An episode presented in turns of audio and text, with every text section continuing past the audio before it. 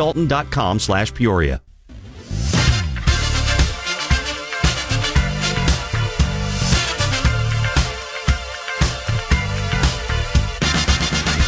Fourteen seventy. 100.3 WMBD. It's the Craig Collins Show. Thrilled to have you with us today. A bunch of stuff out there. Let's do this first. Let's do uh, some Biden stuff.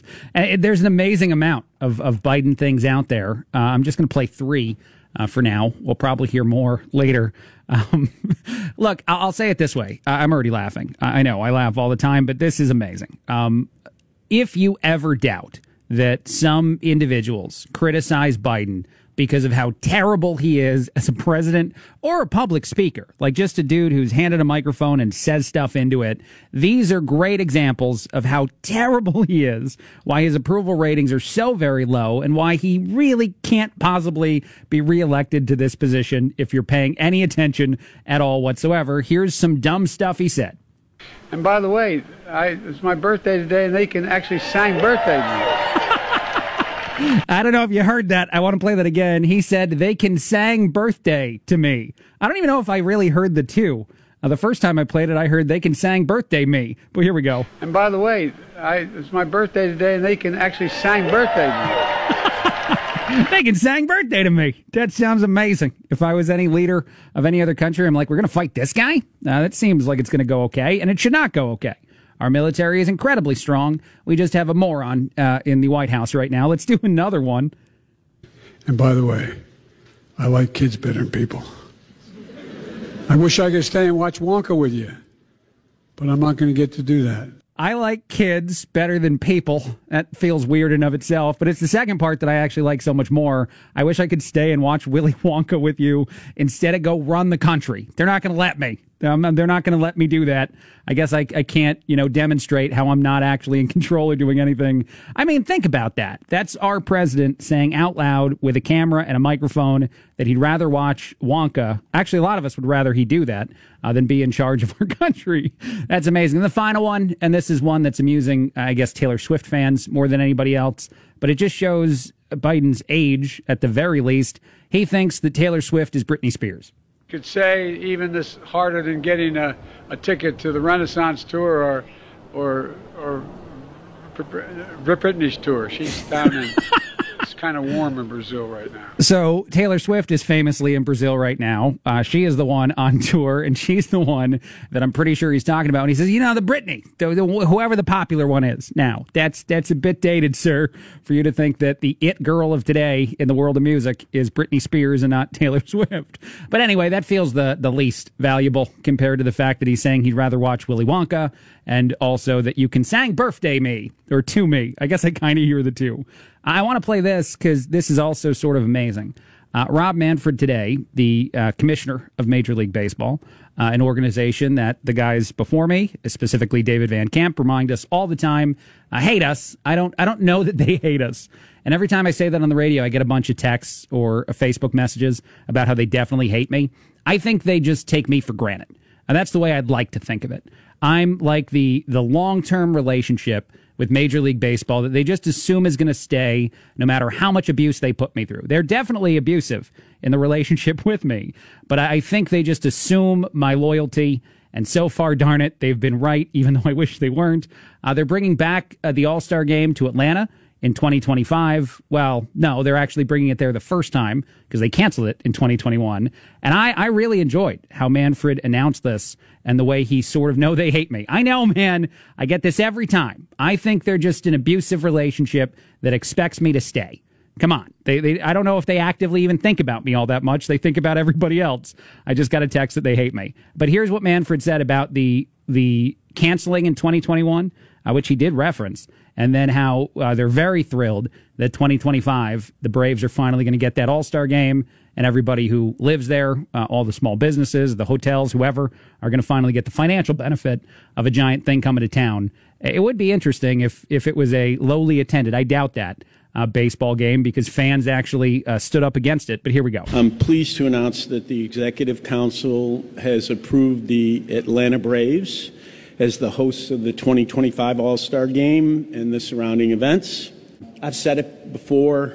Um, we wanted to bring an All Star Game back to Atlanta.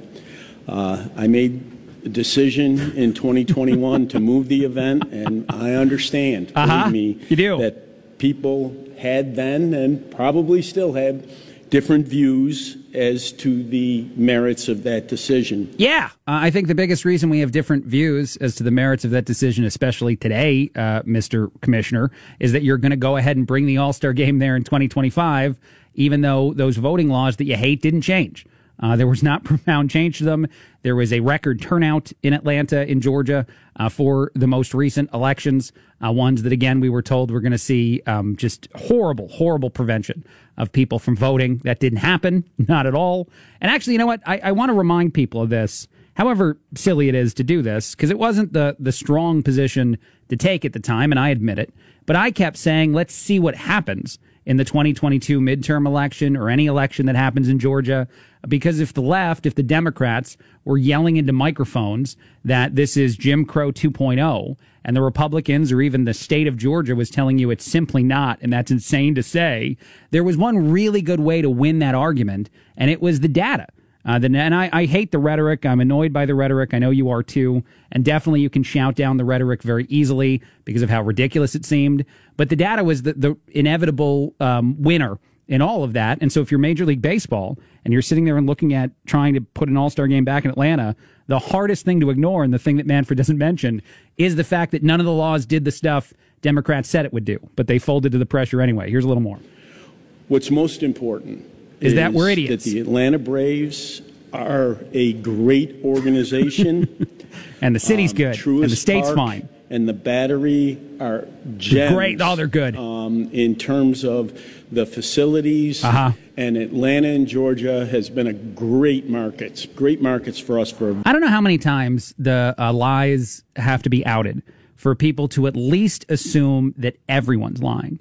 Uh, the the tinfoil hat way to do this, to talk about this topic today, would be to reinforce the demonstration that this is on how often Democrats lie to you, on how ridiculous their their positions are. I have one today that I'm I'm dumbfounded by. Some idiot on MSNBC, and yeah, I'm going to actively call this person an idiot, said that uh, President Trump needs to be eliminated. Those are the words uh, that were chosen. Uh, and anytime you hear about inflamed rhetoric or you know encouraging people to to do harm, uh, you always hear about it on just one side of the aisle. Uh, and even though this isn't necessarily a politician saying this, it's a talking head on a politically leaning television station. And to say out loud like needs to be eliminated, how how can you interpret that? What are what are the thoughts that go in there? Uh, but anyway, uh, to get back to it for just a second, what I wish more people would do, especially young people. I'm a millennial, and sometimes, and I know I've said that a lot on this show, sometimes I, I cater to, maybe more than I should, trying to win an argument against the people that I know in my life and talk to in my life uh, who think the opposite things of me. And so sometimes I, I simplify uh, my position on that argument. I don't go as hard or as strong as maybe I should because I feel like there's way easier wins. I, I just feel that way all the time. Like in the case of this Atlanta thing, the way easier win and the way easier thing to say right now in the form of an apology would be we believed the rhetoric on the left. We see the numbers and there is no impact that harmed uh, minority voters or voters in general as much as we were told they would. So we were wrong. Uh, we were dumb to believe them, and we are bringing the uh, All Star game back to Atlanta as soon as we can because of how stupid our decision was in 2021 to move it. Uh, I mean, at least if you say that, you might make some people think they don't hate you, uh, that think they hate you right now. Uh, but again, I and this is just to say, and I, I don't know. I'm assuming uh, a lot of my audience is not, you know, 20 something uh, Gen Zs or or 30 something millennial uh, left leaning voters. I'm assuming a lot of you guys aren't out there, but I hope you are uh, because I just want to tell you to stop believing the the bull bleep on one side of the aisle so easily. At least be critical of that. If you're not going to willingly consider some of the points that people make that are on the right, uh, some of the things that you would say are are you know scary or conservative or whatever it is. Again, I'm talking to a specific voter uh, when I say this, and again, I don't know how many are listening. At least be willing to be more critical of the stuff like Jim Crow 2.0 when it doesn't prove out in any data whatsoever that that's what happened uh, in Georgia, in Atlanta. And if you're MLB baseball, admit it, say it out loud that we were wrong. Uh, we moved the thing due to pressure or whatever thing that the opinion piece in the Wall Street Journal said uh, that they should do. And then also simply admit that uh, we were lied to. Uh, blame the Democrats that you leaned on to make the decision in the first place by saying that you didn't look into the law well enough, uh, Rob Manfred or anyone else, and you didn't realize how little of an impact it would have compared to what they were saying it would have. That would be honest. That would be valuable. That would be a step in, I think, middle direction, not you know far off to any side of the aisle. All right, quick break. A lot more. Fourteen seventy. 100. Com, you will love this company. 1470, 100.3 WMBD. It's the Craig Collins Show. What stuff would you give up to get other stuff? Uh, I think that's sort of the um, segment I'm going to do here. At least two of the topics. 45% of people said they would give up spending uh, holidays with family. Give it up. Uh, let's just bail on the holiday party altogether if you can have a solo vacation instead. 77% of people in this survey said they need a vacation. And right now, I feel like is when it hits hardest, right? Uh, especially if you didn't take a long vacation over the summer or if you're a person that doesn't really take vacation at all from a job as it gets colder, as it gets crummier, as some of the requirements, uh, if that's what you want to call them. Although people do have fun. I have fun uh, visiting family. Um, people do. That, that, that does, does exist. I'll, say that again. Uh, but anyway, as those sort of commitments start to boil up, I think the desire to take a vacation gets even stronger. Uh, but a whole lot of people again would go solo. I think that means with your um, significant other, with your wife or husband, as opposed to just totally alone. I don't see the specificity there. Um, but the rest of the family, all that part is something you could you could skip, you could do without. Uh, although maybe it does really mean alone. Um, you know, I'll, I'll, say this real quick, and I didn't even mean to tell this story on the air, but I will. Uh, my wife told me recently, I think it was like over the summer uh, that her brother in law went on a trip to Europe alone. He didn't take his wife, didn't take his kids. Uh, I guess his business has been doing well. He runs a farm next to uh, Betty's dad's farm, and he went solo to Europe. And I'm sure a lot of people have suspicions uh, that something else uh, untoward or, or, you know illicit was going on there. Uh, but to be honest, and and to pretend for a second that maybe genuinely the dude just traveled totally alone, I'd feel like such a jerk if I if I looked at Betty and I was like, "Yeah, I'm going without you." You're not invited. I'm I'm going to go see a bunch of stuff and it's going to be great and you can't come. I, the odds, like the the odds that you'd stay in a relationship after doing something like that are, are sort of insane. And yet I don't know if that's actually reflected in this data here that 45% of Americans want a completely solo vacation. They want no one with them. I feel like that's saying a lot more than just uh, you want a few days to yourself. I think you want a lot more time than that to yourself. Uh, most people would also, this is another one uh, for giving up. They would give up the internet entirely if they were guaranteed to have better sleep. Uh, a new survey revealed that almost half of Americans absolutely said yes to that. 45% uh, more Americans would give up things like their phone, their car. 41% of people said that. Promotions at work. 37% of people uh, said that. Um, I feel like we can actually achieve this one, people. I feel like this one's actually, well, maybe not my wife. Um, I bought the the uh, breathe right strips or whatever those things are called, and I put one on my face uh, last night. And Betty said I snored just as loud as ever. Maybe I didn't do it right. Maybe I put it too low or high on the nose. I think the next step is uh, sticking something in my face, uh, in my mouth. Um, whether it's one of those things I can buy on Amazon or the CPAP machine, but maybe Betty right now would give up some things for better sleep because uh, she she said she even gave up on me last night uh, with the snoring, and it's only been the like winter. Uh, someone tell me if there's any like winter dry season thing reason uh, that I'd snore more than I was snoring just a few months ago in the summer, uh, or if it's something else uh, that's going on. Uh, but she told me like she didn't even try to wake me up and send me to the snore room. She just went there. And so now on Black Friday, I think we might be getting a better mattress for the snore room because it's being used way too much. Uh, that or I'm putting a CPAP or something in my face. but anyway, a lot of Americans would give up a lot of things to have simply better sleep. And and again, I think that even though I don't necessarily do this myself either, I'm too tied to my uh, technology. Uh, th- this is an achievable thing. Like there's things you can change in your life uh, one way or another, and just make time every night. Uh, go to sleep at the same time. Leave all the technology out of the room. Go to the doctor and get medicine if that's what you need to get it done. I feel like it can happen. I might be naive in saying it, uh, but I do feel that way. Uh, one other thing I saw just quickly that I thought was interesting, and I don't know why this got released I don't know if this is trying to become like a, a selling point thing as opposed to real data. I don't always trust stuff when the company uh, that's telling me something is also selling the thing that they're telling me about. Uh, but Bumble said it's predicting a huge surge in cross generational dating in 2024, is what they describe it. And not just the thing you think. Yes, older men like to date younger women. Uh, one thing it references here is Gen X and Gen Z. So a pretty significant age gap uh, between those two generations. Uh, but it's also women. 63% of Bumble users say age is not important when dating. 59% of single women say they are much more open now to dating someone fairly younger than them than they were in the past. 35% of women say they've become less judgmental about uh, large age gap relationships over the last year. Some of the reasons for this, they're saying, is that it's become harder to date for values, uh, date based on maybe political ideology, uh, social causes you care about, appreciating partners for who they actually are, as opposed to looking for people uh, that, you know, you have uh, less um, um, complicated interest in. You have more specific reasons to like. I thought this was fascinating. A focus on dating someone who is in tune with their mental health, like going to therapy, prioritizing people who value self care, uh, and also uh, people who are financially doing well is something that seems to be the reverse of that.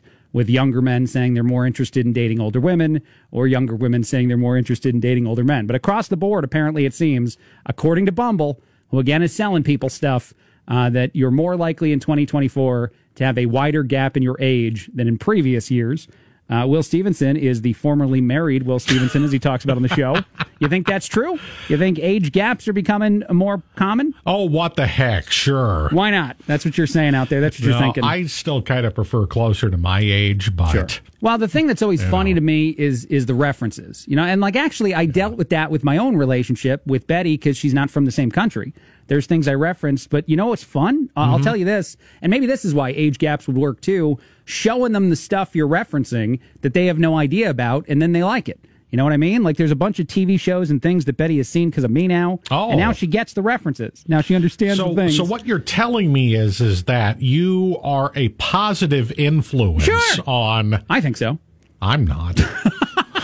I think so. And she would be a positive influence on me. I know stuff about like things that were popular in Mexico when she was growing up that I wouldn't no, know about. There you before. go. That's yeah. the way it's kind of supposed to work, I would think. Okay, yeah, good. I don't know that I. Uh, I, I, would imagine that there's they're probably uh, improperly using your data if you start a bum, Bumble profile, but oh, to uh, determine that the age gaps are going yeah. up. But you know, whatever. Uh, I just got a text from uh, OG Tim that said his wife is 20 years older than them. They've been together for 15 years, and he's he's doing great. Nice, it's awesome. Good job, way Tim. to go. What's the biggest thing that uh, she referenced at some point that you had no idea what it was? What was what was the moment, Tim? You got to respond with me one more text. She's like, "Oh my God, you're young." I want to know what that is, and then we'll be fine. All right, I'll take a break. Uh, we'll do a lot more in a bit. AM, it's fourteen seventy. You think you're really going to get Tim to give you that? He gave me this so far. Well, all right. He gave me more than I expected already. So come on, Tim, one more. Uh, quick break. A lot more. Fourteen seventies and AM, hundred point threes and FM, all over the internet. WMBDradio.com uh, and the WMBD radio app. You can put the app on your smartphone if you don't have a radio handy, hit play, hear all the things the radio hears, including Will Stevenson live and local in the WMBD radio newsroom. Craig, there's no deal yet on a release of hostages from. Uh, held by Hamas in Gaza. While noting the delicate nature of negotiations, White House National Security Council spokesman John Kirby says the administration believes all sides are getting closer to a deal to release hostages. We're closer now than we've been before. That's a good thing. But you know, we don't want to do or say anything publicly that's going to jeopardize uh, what we hope will be a, a, positive result. Any agreement to free hostages is likely to include a pause in fighting. Several Americans are believed to be held by Hamas in Gaza, including a three year old child. Fox's Jared Halpern at the White House. More on the war at WMBDradio.com. Authorities have been, or rather, autopsies have been completed on the two people who died Friday night when their cars collided on US 150 near Kickapoo. That's according to Peoria County Coroner Jamie Harwood, who says the cause of de- causes of death for 76 year old Pamela Spencer of Edelstein and 67 year old Chester Lean of Macomb both were severe multiple blunt force trauma injuries and both likely died instantly. Peoria County Sheriff's Office says Spencer was trying to pass a vehicle while going westbound when she collided head on with Leans going eastbound. Both drivers, Harwood says, were wearing seatbelts. And the United Auto Workers have ratified the deal that ended their strike. The United Auto Workers reveals 64% of its members voted to ratify new contracts with Ford, General Motors, and Stellantis. The deal, which runs through April 2028, comes after the union's six week strike against the automakers. It includes a 25% increase in base wages over the four and a half years, cost of living adjustments estimated to be over $42 an hour. It also reduces the number of years needed to get to top pay from eight to three years and boosts temporary workers' pay by 150%. UAW President Shawn Fain saying in a statement, the members have spoken, adding, We have turned the tide for the American auto worker, vowing to turn the union's attention to organizing foreign owned and Tesla auto plants. Fox's Kristen Goodwin. More at WMBDradio.com. WMBD News is brought to you by Upton Weston Cadillac. Have you noticed that more people in central Illinois are driving Cadillacs? Test drive a new Cadillac and find out why at the Cadillac of Cadillac dealers, Upton Weston Cadillac in Peoria. Up-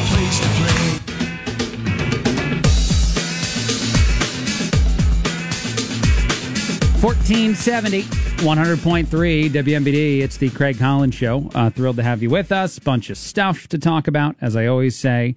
Uh, a couple quick things. First, there is a lot of coverage now of a battle happening in the Middle East around a second hospital. And I, I want to honestly, like, just for a second, uh, take all the aspects of, of this as best as I can do on the show. Uh, so, so humor me for a minute because these are the types of stories, the types of headlines, and yes, um, the advance uh, information about the likelihood of an attack or, or, a strike, whatever you want to call it, um, uh, a raid on this hospital. Uh, allowed the hospital to evacuate 28 premature babies and move them to another hospital in the area. Uh, that was according to the World Health Organization. That's been all over the news. You've heard it reported even in our newscasts.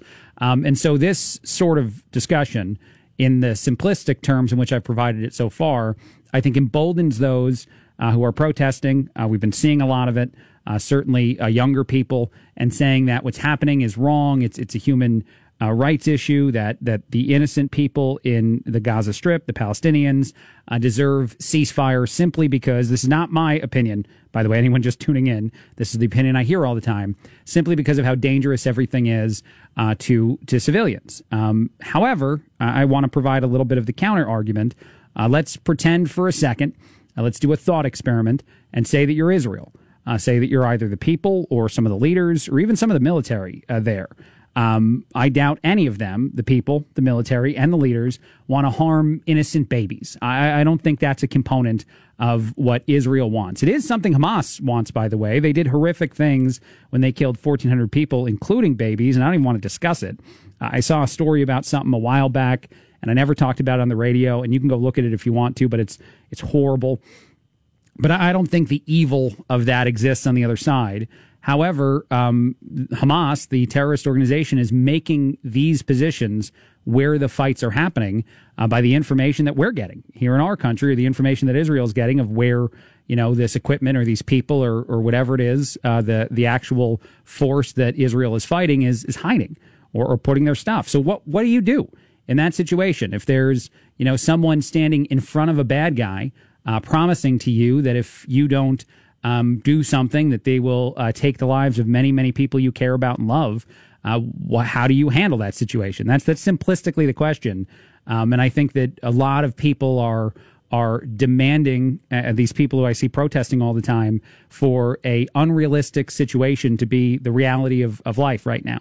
Uh, they're pretending as though if a ceasefire happens, Hamas will just stop trying to to kill as many people in Israel as they can, and that's just simply not true. I actually have a rant from Jordan Peterson, uh, who popped up on on uh, Bill Maher's show uh, that I'll probably play at some point. That's kind of connected to that. Another thing, just shifting gears a little bit.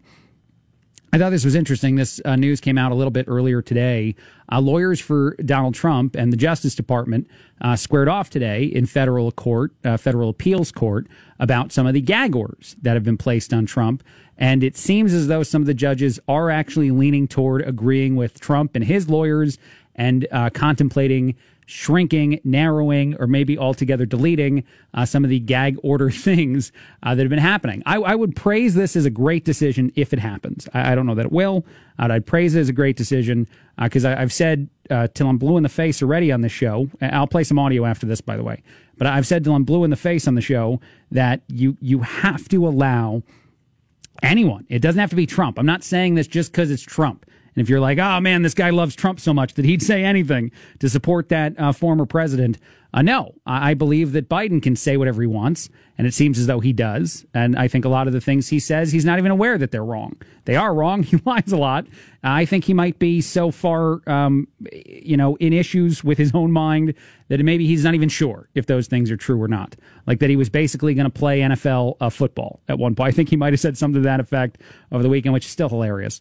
Uh, but anyway, I just want to get to this uh, as quickly as I can because I do think it's it's so important limiting Trump, whether you hate the guy and agree with it or or love the guy and disagree with it, is a terrible way to start allowing the Justice Department to interfere with our elections, no matter what you think of right and wrong. It, it is interfering. You, you tell a guy who's running for that office with the amount of support that he has that he can't say whatever he wants to say, and his First Amendment is violated. There's no argument around that. And it appears as though uh, in the courtroom, some of the judges in the federal case after this appeal might be agreeing with me, which feels real good. Uh, we'll see if that's actually the decision they, they truthfully make and how far it goes, uh, because restricting the speech of a political opponent is bad. And that's what Trump's attorney said as well. And you can hate the, the person making the argument, but actually be fair to the argument itself. Uh, which people are, are almost incapable of today. At least some people are almost incapable of that today. All right, I want to play this.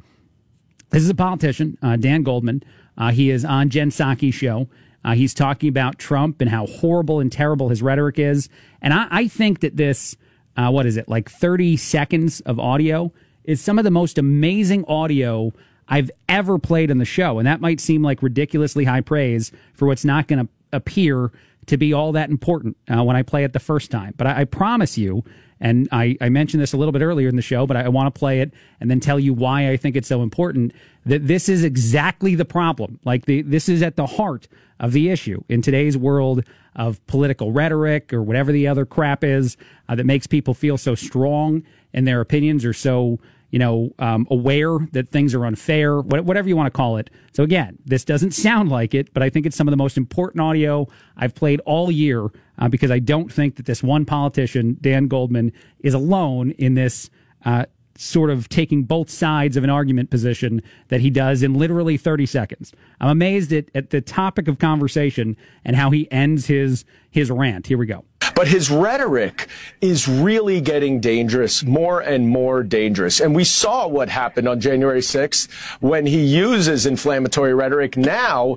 And his recent Truth Social post uh, is incredibly, incredibly scary for anyone uh, that might be trying to work in government. And um, it is just uh, uh unquestionable at this point that that man cannot see public office again. He is not only unfit, he is destructive to our democracy, uh, and he has to be uh, he has to be eliminated. He has to be eliminated. So you start it by saying the rhetoric, man. Trump is he's throwing it out there. He's lobbing all these sorts of ideas and thoughts and things that are, are scaring us.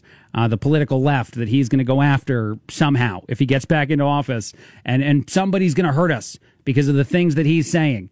So, in order to stop him from saying that stuff and having uh, nobody actually hurt us, we got to eliminate him. I can't, like, it's, I'll play it again for you because you might not think it's as important as I do, but it, it's, it's 30 seconds um, or so of a statement that goes from uh, this guy says crazy stuff that no one should be saying on any platform whatsoever to this guy needs to be uh, killed is basically what eliminated means. You, you can't eliminate someone uh, in in nice ways. I don't think I'd ever consider someone to be eliminated if you say you you know trick them into giving up their presidential campaign. I don't think that's what that word means. And that's going to continue in his criminal trials. But his rhetoric is really getting dangerous, more and more dangerous. And we saw what happened on January 6th when he uses inflammatory rhetoric now and his recent Truth Social post uh, is incredibly, incredibly scary for anyone uh, that might be trying to op- work in government. And um, it is just uh, uh, unquestionable at this point that that man cannot see public office again. He is not only unfit, he is destructive to our democracy, uh, and he has to be uh, he has to be eliminated. All right. One other thing, uh, one other take. If I'm not going to go the the you know that's as inflamed as anything can possibly be, uh, just to picture Trump real quick. I hate the whataboutisms, but they're so easy to do. Uh, picture Trump real quick saying that someone needed to be eliminated and how the the world would respond, or at least the left leaning media would respond to that. I'd be very upset uh, in those situations. Uh, but anyway, uh, to get back to it, and what I think is probably you know the most in, important aspect to me outside of uh, the inflamed rhetoric version of it is the arrogance of it. Is the opinion that if the American people chose, by and large, to elect Trump again. Uh, through our, our current process of how you get, even if you didn't get the popular vote, uh, but if you got enough uh, of the electoral college to be the next president, that there are people that just stand there and assume that that can't happen. Um, I don't think that anyone uh, can't be uh, our president if enough Americans would support them to be our president. I think that would be the way in which our society, our country, our government is supposed to work. And that's, I think, why there's very few rules on what you have to uh, be or not be in order to run for president of this country. Um, even rules that make people mad, like could Trump still run if he were in jail? And the answer is yes, he could still run if he were in jail, which is crazy to people, but not to me. Uh, because if you had enough support from the United States of America, and you'd hope if someone was like a really terrible, horrible person uh, who committed uh, really awful crimes, I'm talking about like a murderer or something, that they'd have no chance to ever be uh, elected. I know as I say that, a whole bunch of people just thought, oh, Craig, uh, the amount of politicians who've done things that, um, you know, there's there's conspiracy theories about. But anyway, for the sake of argument, just just ignore that thought that ran through your brain. For anyone that thought that, I would hope that we wouldn't elect people uh, based on on certain things. And so again, it's simply the right of the the people of this country, the people that this individual and anyone that works in our government serves, to get to choose who they want to be the president. And yeah, we're going to disagree about it, but once all the votes come in, and I know uh, people are also yelling at the radios saying we don't even care about the votes anymore. Once all the votes come in, we're supposed to let the guy who won uh, be the president of the United States. That's what's supposed to happen. And so, I, again, I just find it amazing that you could uh, interview anywhere especially as as friendly as MSNBC is, and say in the interview that we just cannot allow this, that we we have to refuse this to happen, uh, because you should have no power in it. We, the voters, have all the power. So we're the ones who can choose to let it or not let it happen, uh, not you. At least that's how it's supposed to work. Again, I know people yelling at the radio, being like, "No way, doesn't work that way." Uh, anyway, we'll take a break on that note. Uh, a lot more coming up in just a bit. 1470, 100.3. The showroom in Washington.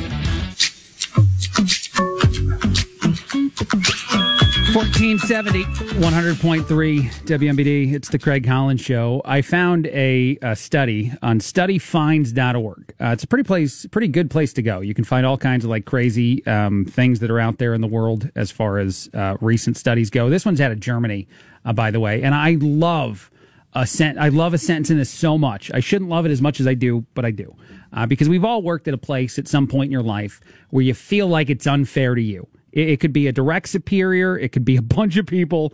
Uh, you've been there. You've had some kind of gig at some point in your life where you walk in and you're like, somehow I'm not going to win whatever arguments come up today.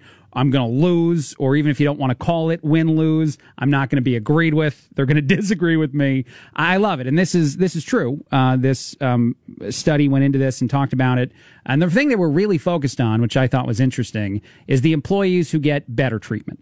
Uh, they say uh, playing favorites, but it, it's a little bit more complicated than something that simplistic. Uh, it's not necessarily just praising uh, certain uh, workers and then not praising as much other ones for bosses, but it's truly siding with people uh, more often than siding with the other individuals, uh, whoever they are, that feel like they're being treated unfairly. And here's what I love about it is that, and this is the quote in it, this is especially true. This is one of the uh, doctors who studied this when privileged employees are already dominant and want to keep their perceived higher status, in this case, some are even willing to undermine their coworkers. I love how simplistic that's stated and how obvious that is. Because again, if you've ever worked anywhere where you feel like there's an unfair bias toward people's opinions that are not your own, yeah, you start to feel like those coworkers who feel a little bit uh, more comfortable in however they're being treated uh, might also do some negative things that they shouldn't be doing uh, because they have the ability to do it. It's essentially, it's essentially a study in human nature is what it says. And it's sort of interesting is that we all compare ourselves to each other. We're all competitive. And if you've been given special treatment or the perception of higher status, uh, you run with it. Uh, one of the other things they said is essentially you become a jerk, or a bunch of people can become jerks if it's a, a like closed group of individuals who all feel like they're uh, the co-decision makers on a variety of things. I, I just loved it so much because again, I'm sure it flashed in your mind. Uh, whatever it is, wherever you've been, hopefully it's not where you're at uh, right now, uh, but at some point in your life, uh, unless you've always been a favorite, then maybe a part of you is like, yeah, it's pretty awesome. I actually thought about it uh, in families too, you know, because this is a very simplistic. I think that's why they say it's just human nature within the study. But if you're one of uh, a few different siblings, uh, you probably think somebody's a favorite. You probably think it's not you. Um, and if it is you, I don't know how you behave in that world. If it's similar to the people uh, that are in these workplaces acting as though they have more authority than they do. Uh, but it's, it's, just fascinating to me. I just love the study. It's out there, study.org uh, today. And I'm sure there's a bunch of people who are reading it and thinking to themselves, well, yeah. So sorry. Anyway, uh, one other one I liked, I saw this too. I thought this was an interesting story out there. Um, it's an actual question. I think the New York Post and the Washington Post uh, both asked it. Could you explode your stomach by overeating on Thanksgiving? Is that something you could actually do? And apparently the answer is yes. However, it'd be really hard, and there's a lot of things that your body would try to do before detonation uh, that would cause you to not be able to consume so much that you'd, you'd blow the thing up. Uh, things like releasing the food. Uh, I think you know what I mean. Uh, in in a couple different directions, uh, but there's a lot of stuff that experts say would make it almost impossible uh, for you to do this on your own. But they do they do throw out the caution that it, it is a thing that could happen. If you eat too much really thick food, is how it's described here, uh, a lot of heavy things, uh, then there's there's an off chance that you could blow up your stomach. I don't know why. I don't know why that makes me so amused. Although I do also like this is now connecting together as uh, dual topics. That there's another nickname for Friday. Black Friday, of course, is the retail version of the holiday. I don't know if Will Stevenson, our news director, uh, knows the other nickname for it's another color that they call Friday, not black. No, I don't think I do. They call it Brown Friday. Oh. Do you know why? Could you guess?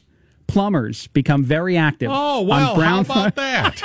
That's nice. It's a real thing. Uh, this was also out there in the world. Uh, uh, Roto Rooter uh, was one of the people that told us about this, uh, which I thought was funny. But the number one highest traffic day for plumbers is the Friday after Thanksgiving. Whoops. Yep, some some things happen. I guess. I think there's a reason. I used to li- I used to grow. I grew up in an area with that with a plumber that had a TV commercial on all the time that said we're number one in the number two business.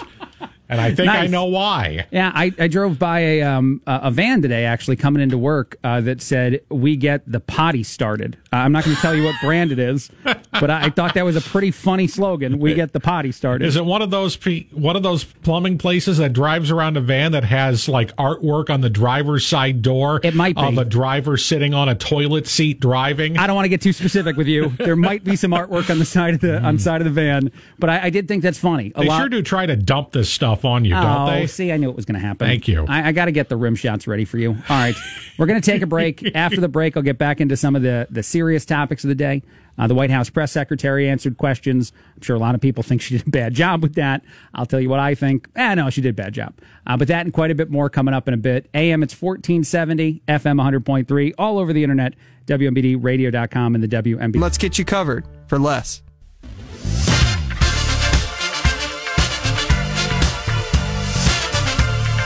1470, 100.3 WMBD. It's the Craig Collins Show. Uh, I'm just going to cover this quickly, but you've probably been hearing or will hear some sort of reaction to what happened in Argentina. Uh, that the guy who got elected to be the new president there is someone that describes himself as a libertarian, an outsider of the political system. Uh, and I just want to, one other thing that I find really interesting and maybe a parallel uh, to our country is that from January of 2020 to uh, this month, or well, just last month actually, October of 2023, inflation has risen insanely uh, there in Argentina. Things have gotten out of control. Uh, inflation has uh, risen um, uh, so much that people voted on that one issue, most likely, according to some, uh, more than uh, any other issue. this is interesting for another reason, and this pivots away from talking about Argentina for a second, because I, I, got a message from a buddy of mine, MT Reagan, and actually, you should go look at what 22 VA is doing at the library downtown. that's something you should do. You should go there. You should spend a good amount of time. Uh, there were a bunch of artists there over the weekend. I was there. It was it was great uh, talking to and meeting some of those artists. You're probably going to uh, hear from some of those veterans uh, on the show at some point. Um, but the the thing keeps growing. Uh, I was there last year with MT. I often see uh, the 22 VA thing that they have in the back of the the VFW in Peoria Heights, um, and it, it's just it's remarkable. how much additional like artwork they're finding and the people that are doing that work and the stories they have um, and the way that you can kind of see some of that story and some of the art. One of my favorite things, and this isn't even what I'm supposed to talk about, but I'm, I'm here, I'm doing it because I was there and it was great. The, the show and go, it's still going on at the uh, downtown library on Main, or I think it's the Main Library is what it's called. It's not actually on Main uh, here in in downtown. Um, but but the thing that was most interesting to me is the the and see I, I want to describe this the right way but I'm not an art connoisseur, so I'm probably not going to describe this the right way. I'm probably going to do it the, the layman's way. But like the brightness of some art as you see someone doing more and more of it. Uh, who is getting some sort of catharsis from it, I imagine, uh, which is part of the point of, of 22 VA, because there was one artist who had a lot of things on display, and I don't think he was actually there. I don't think I got to meet him, uh, who had much darker images. They weren't even necessarily like images of war, just darker images and then as you see a progression in his art, things get lighter. And then eventually there's this amazing uh, painting of, of a couple boats sitting on a dock in some water. And it's so bright. It's so, and it's, it's just sort of, you know, jarring to, to think about uh, as, as stupidly as I can, who barely understands any even remote version of what uh, these people went through, and certainly not anything close to what actually uh, they would know and feel. But to, to see the art actually doing that and the artists uh, that were there um, and got to talk to people about their art and uh, how important that seemed. Um, this wasn't even my intended topic, but I, am here and I can't get away from here. And I probably should have booked MT and get him on the show. Uh, but there's one other uh, veteran that I talked to uh, on Saturday when I went to the opening day of this thing. And as I was talking to him about the art itself, not a specific piece, I wasn't like, what went into this piece? What went into that piece? His name is John. But when I just asked him in general about all of his art and everything, I saw his eyes well up with tears.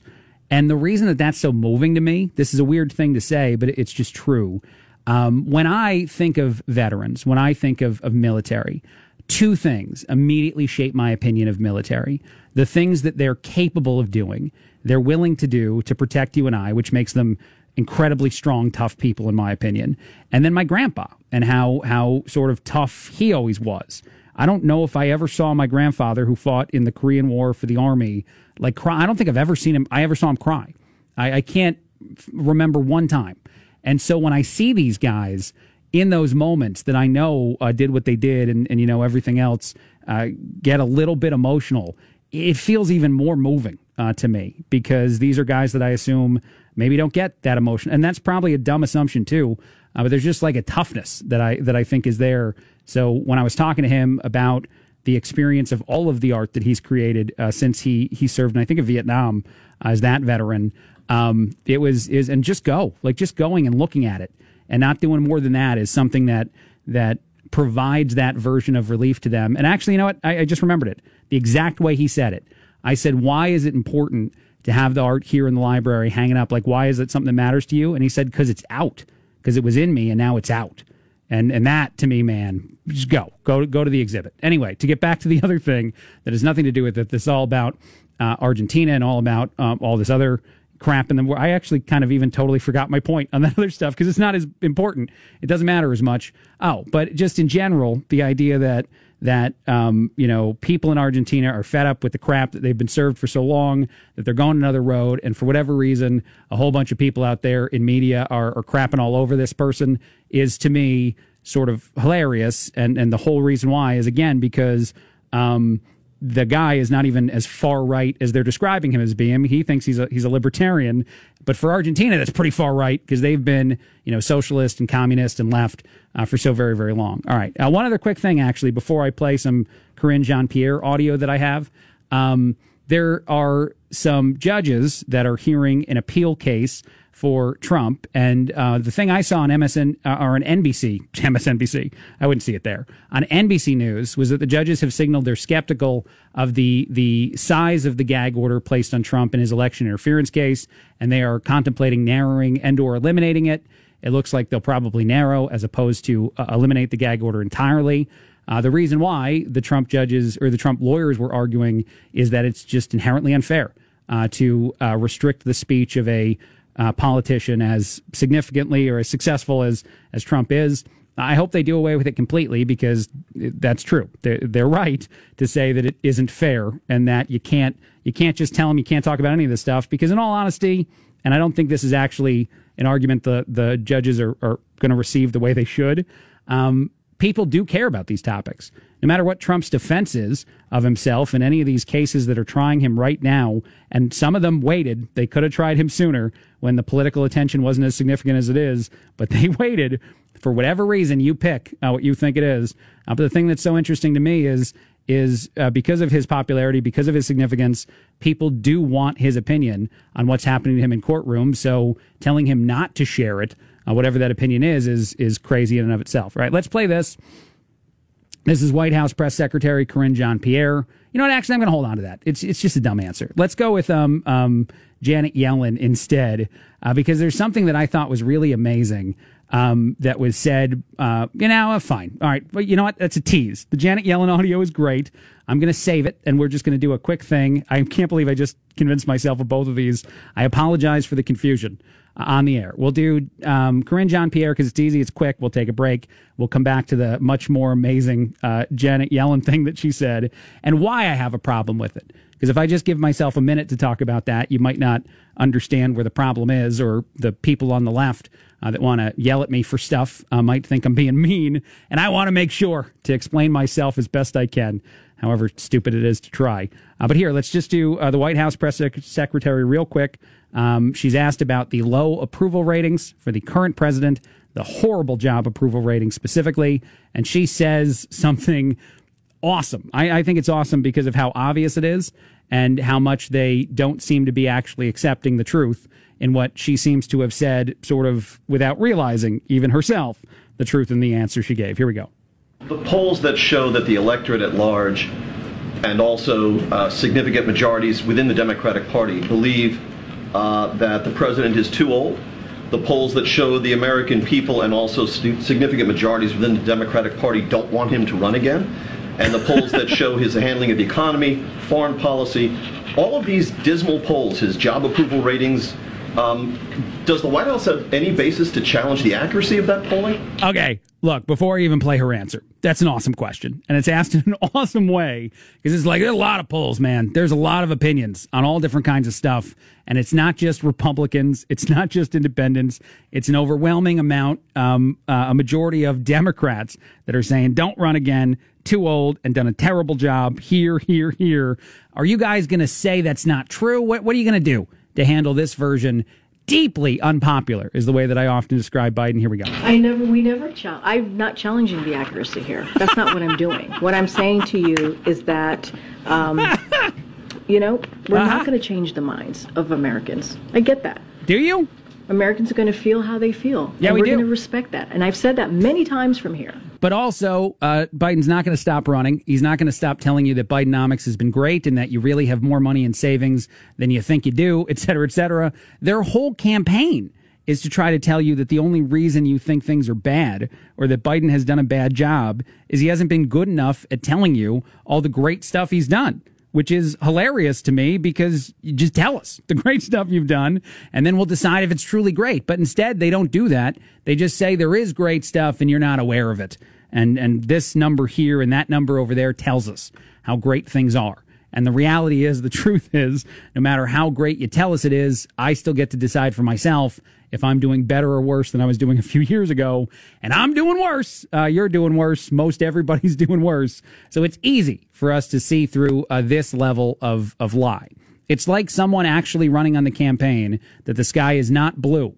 Uh, I promise it's not blue, and no matter what you think, it's not blue, and hoping that you're like, all right, man, he said it's not blue. All right, quick break. We'll do the Janet Yellen audio and then some not political stuff after the break because I'm, I'm going to dig a little deeper. It's about school, uh, not school here, uh, school in Ukraine.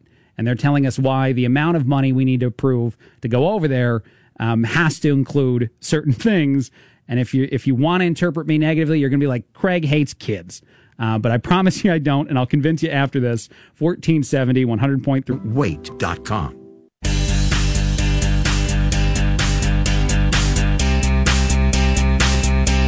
Fourteen seventy, one hundred point three, WMBD. It's the Craig Collins Show. How much money do you need to be happy? Uh, that's a question that got thrown out there. Uh, it's a question that gets thrown out there every year around this time. I think CBS News uh, did this topic, and some other people uh, did this topic. Uh, the median uh, household income in the U.S. stands at seventy-four thousand dollars annually. Uh, people want way more money. Uh, to be happy, they said you need an annual income for the household. That could mean you and one other earner, at least, of two hundred eighty-four thousand dollars. Those numbers have gone up, unsurprisingly, over the last few years because things are more expensive. So we need a little under three hundred thousand dollars uh, to achieve happiness, uh, according to six out of 10 Americans.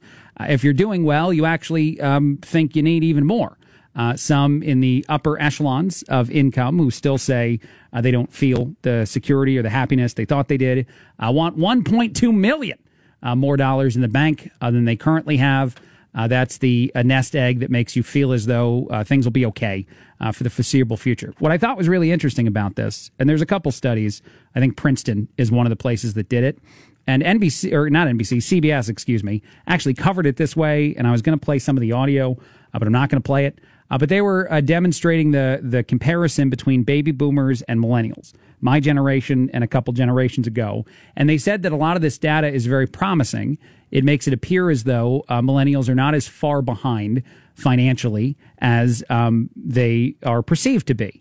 Uh, and however, none of the data actually matches up. The amount of 35 uh, plus individuals who owned a home for the baby boomers was in the 60%. For the millennials, it's in the 40%. So it's still like a 20% difference. But the way CBS was reporting is, hey, this looks better than you think it does. Uh, this is is more than you hope it would be. And here's what's really interesting to me about this: uh, the amount of Americans that are still living at home to achieve buying whatever the house is they want to buy is is at a is crazy high, like seven out of ten. And I wonder uh, what this is uh, that causes this uh, with young people. Because I, I I'll say it this way: this is the best way that I think I can say it you do start to accumulate wealth. Um, and this is coming from a guy who knows very few things about money, but I do know this is true. Uh, by buying even a crappy house, uh, as long as you know you can somehow make that crappy house not lose value over the time you live in it, as opposed to renting, uh, renting something, or I guess living at home. And I, I think that's a part of it. I do. I think that there's this desire that you shouldn't have your first home say be um, not exactly what you were picturing it being when you were a little kid in order to start building wealth and that um, you might get a better house later on, especially in the last few years. If you've purchased anything, uh, you've probably seen the value of that home go up, not down over the last few years. Not as, as true currently, but I think that's a unique part of it that would allow more baby boomers, 60 something percent, um, to have a home at 35 when only 40 something percent of millennials have them. How long we're waiting my generation to buy the first home and how much we want the first home to have or where it's located. Uh, even that, too. Uh, a lot of younger people prefer to work in bigger cities where things are tremendously more expensive. Um, moving to Peoria was a, a godsend to my wife and I uh, after living in Chicago as long as we did because we bought a house and we own a house and the house is doing pretty good. Uh, we've uh, done a lot. Betty's done a lot, I think, to improve it uh, more than I have, which hurts my man card, but it is what it is.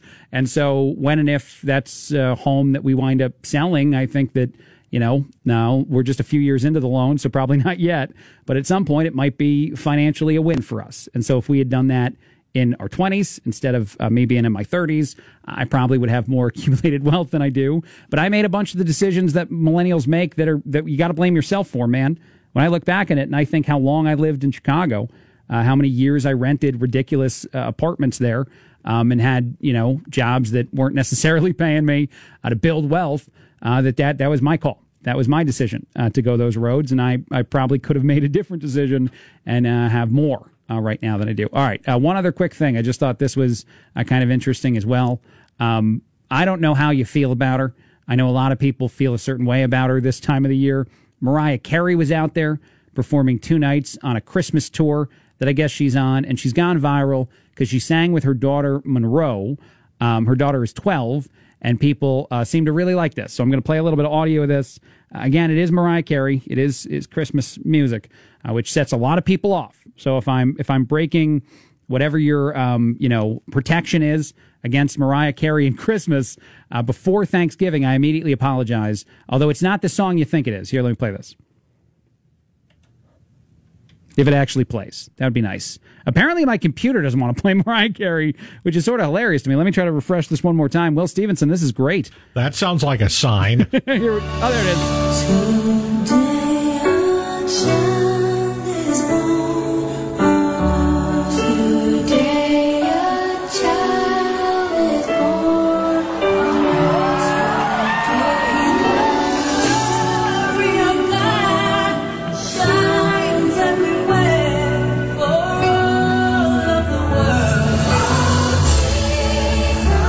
Right, look, I think this is adorable. 12 year old kid singing with Mariah Carey, uh, has a pretty decent voice. I don't know why. Maybe it's because Betty is making me watch so much of The Voice. I've seen so much of The Voice. I'm sorry to hear that. It's fine. It's not that bad. It's not, the singers are really good this year. Get year. vertigo from the chair spinning? No, uh, they're, they're done with the spinning now. Now Oh, it's are all, they? Yeah, it's like Oh. knockouts and stuff. And they're going to do a spin that they haven't done ever in all the seasons of The Voice. The golden spin? I don't know. I don't know. I did love the way that they over over blew that last week. I think that's tonight that we get to see what we can Ooh, all. I'll uh, set yeah. my VCR. Yeah. They've never changed this rule before until today. Uh, but anyway, uh, no, I, I think that it's interesting that this is viral and it's Jesus born on this day, not you know the other Mariah Carey Christmas song because a twelve year old can sing. You know, and that's it's got to be nice. Don't you think? Don't you think though that if uh, you're Mariah Carey's kid, that there is no way in heck you're getting away from not singing? I mean, you know, well, you, you I mean, aren't you obligated under under Mariah Carey's house rules if you're a child of Mariah Carey's to only- sing the- or else? The only thing I'll say in response to that is Michael Jordan's kids both played basketball, his sons, Yeah, and see? Uh, neither one of them made it to the NBA. Yeah, because well, just you know. having the genes sometimes isn't enough. Nothing's perfect. No, it's not. If I were them, I would have skipped basketball when I realized I didn't have the talent to pop. All right, quick break. A lot more. I would have gone to some other sport, man. They would have left me alone. Um, a lot But more. shark punching, you're number one though. Oh, I'm, I would win that. I'd set a Guinness World Record for shark punches. Two birds, one stone. Me punching sharks in the nose, them not attacking Pretty me. sure that record is one, isn't it? I have no idea. I'll look into it. Should be. It'd be nice if I only have to go to two to win that thing Right. and not die. Uh, all right, Will's got the news. AM it's 1470, FM 100.3. But guess what? No radio, no problem. Tell your smart speaker to play WMBD radio. You'll hear everything the radio has, including Will Stevenson live and local in the WMBD radio newsroom. Craig, Peoria police are not saying if they have suspects two days after the city's 24th homicide, a homicide not confirmed until today. Police say a man was taken to the hospital by private car Saturday morning and died shortly thereafter. Officers believe a shooting had happened on McReynolds Court earlier in the morning. The homicide was one of six different gun related incidents over the weekend and was the only one not to have an arrest attached to it at the moment.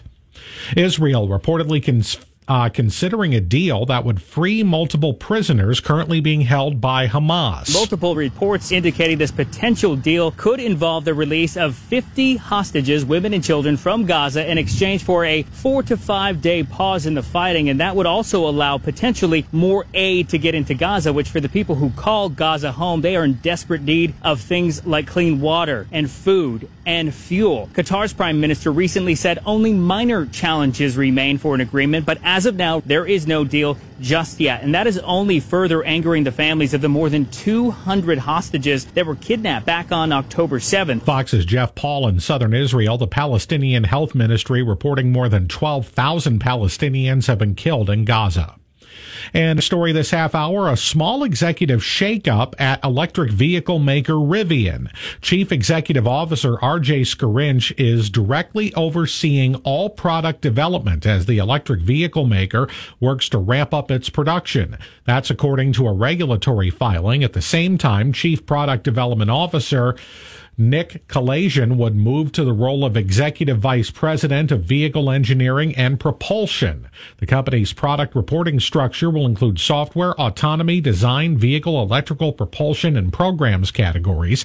Earlier this month, Rivian, with the plant in Normal, raised its annual production forecast, banking on sustained demand for its trucks and SUVs, a departure from its rivals that are reeling from the double whammy of high inflation. WMBD News is brought to you by Oberlander Electric. For all your 24 7, 365 electrical needs, including solar power and generators, call or go to OberlanderElectric.com, a trusted name in Central. At any Uftring Auto Group dealer.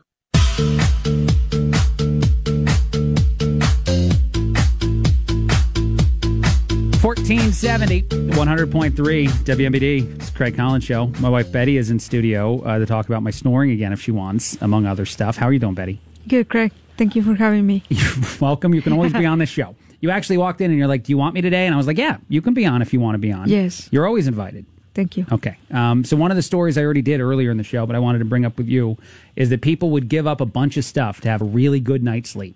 Uh, they'd give up the internet, they'd give up their telephone, they'd give up all kinds of stuff. Uh, we have been talking about just the last few weeks, it seems, or maybe just like this this fall season. I've been keeping you up a lot at night by snoring too much. I got the breathe right strips that didn't work last night. I'm gonna go get whatever else I need to get. Uh, but you went down to the snore room. You didn't even wake me up last night. You said no, uh, I didn't want it to because So- you, yeah, you were like profoundly sleeping. Was I was I deep in sleep? Yes, Okay. yes. Uh, but what would you give up to have a good night's sleep? Pretty much all that stuff. Well, I try to stop using my phone less at night. Mm-hmm. I kind of like use it for I don't know, like ten minutes before bed, and then I put it away. And you'd be good if somebody else did that too. If somebody else put the phone away sooner too. Yeah, but your excuse is like you had to look for stories and Well, yeah. uh, and be informed and Mhm. all that stuff. So I cannot be upset, I guess. But um, Mm-hmm. yeah, I, I think like the blue light on your eyes when you try to fall asleep is not a good idea. No, it's not. You're right. Research and doctors say that. Studies And, uh, say that. Yeah. Yes. yeah. You're right. You're totally right. All right. So you would give up a bunch of stuff, uh, by the way, to get a good night's sleep then, Yeah. or or you'd give up the husband or no? no. Okay, good. You wouldn't give up the husband. Okay, no. good. You're just going to make me sleep in the snore room again. no. We're going to get the thing. I'm going to get the whole machine. People are texting me already saying, like, let Betty sleep. Great. uh, another thing out there I saw, this is interesting. It's mostly in New York, apparently, Mm-hmm. but maybe it's going to wind up other places. A lot of people are foregoing the turkey this year for Thanksgiving. It's too expensive. People don't want to make it. Yeah. Instead, they're having lasagna, fancy Lasagna, pasta. yes. Does that sound pretty good to you? Yeah, I Okay. love lasagna. I don't know how to make it though. I used to make it like prepare package, like Mhm. frozen meals, Mhm. kind of. But I don't know how to make it. You from, want to try to make it from scratch.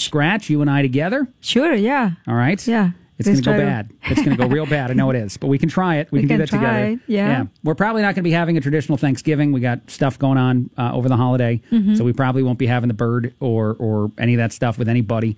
Uh, although this does kind of lean into another thing that's out there. Uh, they say that solo vacations are better than going and hanging out with family. Uh, at least more Americans think that. I know you don't. You would absolutely prefer to be with your family in Mexico whenever you could be there, right? Yeah, I even tried to look for tickets, but they're all, all over the moon. The prices are Yes. ridiculous. Yes. I I forgot that uh, during the holidays, the prices of every like ticket in uh, train ticket or Yep. like a plane ticket, everything is pretty crazy. expensive. Yeah. Well, yeah. because it's warm there and it's cold here, so a lot of us want to go there. Probably, anyway. yes. Yeah, that's why. Yes. But we'll we'll go sometime soon. We'll be in Mexico, but you would never want to take a solo vacation if you could take a family vacation, right? No, I would take my mom. My mom. Even though my- she can't get mom. on the plane, yes. you got to take her on a Uh, car. we yes, we had to drive. yeah, we got to drive. All right, that's fine. So yes to lasagna, a no to single vacation, and then one other one I thought was interesting uh, that I was just going to ask you. Um, people read books. At least a lot of Americans still read books. Fifty-seven percent of Americans do, and the amount of books you read each year uh, fluctuates. Um, but a lot of people say it's at least six.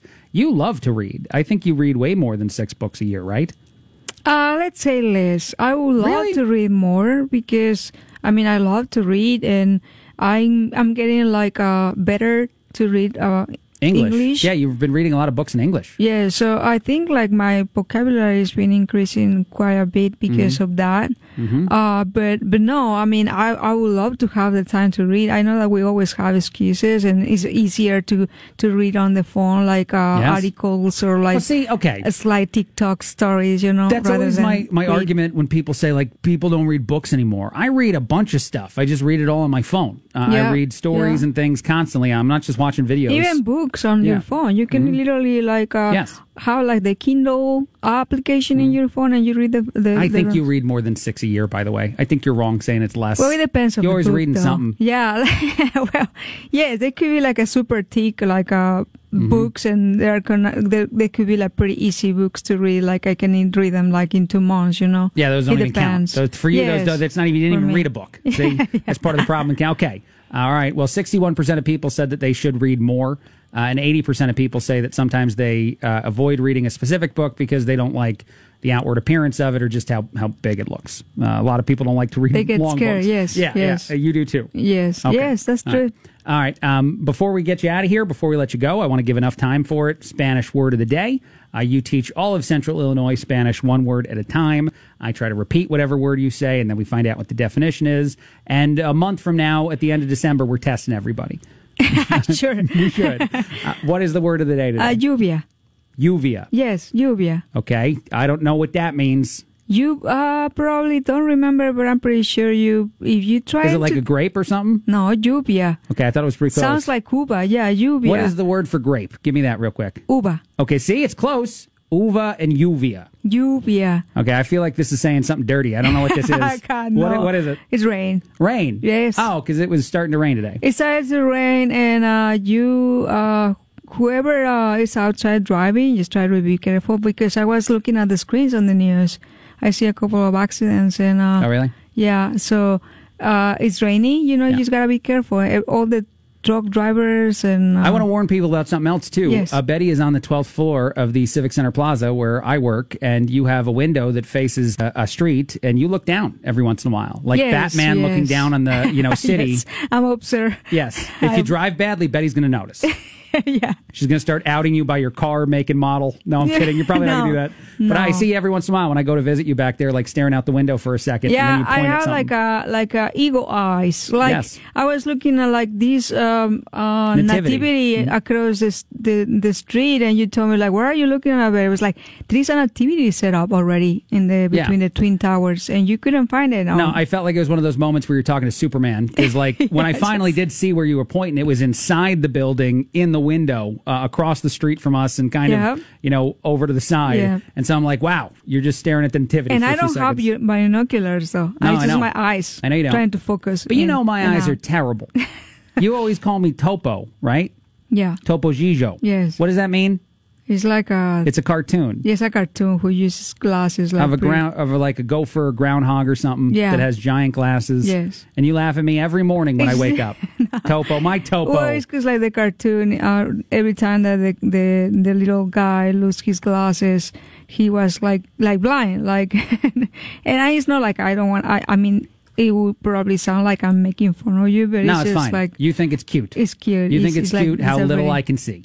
yes. Okay. let's say it. Let's say right. that way. Topo Gigio is a mouse. It looks Yeah. like okay. I th- I've always thought of him as a gopher, but I just googled it and it looks no, like a it's mouse. Topo Gigio. I think it is a mom. All right. Uh, by the way, With one glasses. person just texted in. Was there uh, burrito Jesus in the nativity that you saw? yes, Okay. yes, probably. Yeah, uh, actually, that's a very good point. There are like a lot of nativities that the, the Jesus look like a burrito, and there are others like the Jesus. He's just like a like a very He's out. happy without blanket. Yeah, he doesn't have any blanket. Um, if you don't know what we're referencing, uh, Betty says any baby that gets swaddled, wrapped in a blanket, kind of looks like a burrito baby, Yes. including even baby Jesus. And that nativity, all the uh, Lady Marie and Joseph, all all of them, they are wearing like white clothes. Mhm. So it was pretty easy for me to see the nativity, the whole thing, because Yeah. it's pretty bright. yeah, because that's a color that's and easy to identify. it was actually like a taco because the the, the burrito is kind of like beige, white. You yes, know what yeah, I mean? that made it harder for me to see it. That it was all, uh, Yes. you know, very light colored. So funny. All right. Well, thank you, Betty. As always, great job. You're welcome, Craig. Uh, the Spanish word of the day, one more time. Lluvia. Lluvia, which means Lluvia. rain. Yeah, a lot of lluvia outside right now. There is. I think. Yeah, be safe. Uh, Yeah. drive home. So are you going to the gym today? Uh, no. No, so much. I thought to we do were going to home. do. I thought we were going to do the gym together. Oh yes. Uh, well, not the one around here. You know, It's, the uh, different I- one. I, I I'm don't gonna, I'm gonna say- lift. yes. Okay. I don't like that you laugh at me at that. Sure. Quick break. A lot more that hurt at the end there. 1470, 100. Like SimpliSafe.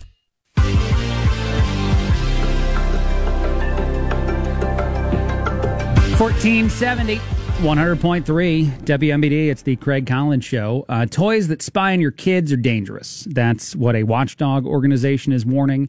I think this is interesting, and it, it doesn't matter how old your kid is. There's all kinds of like toys and smart things that are supposed to be fun and educational, uh, but also allow parents to have some oversight into what their kids are up to, they're doing, or, or even in some senses, just straight up watch them.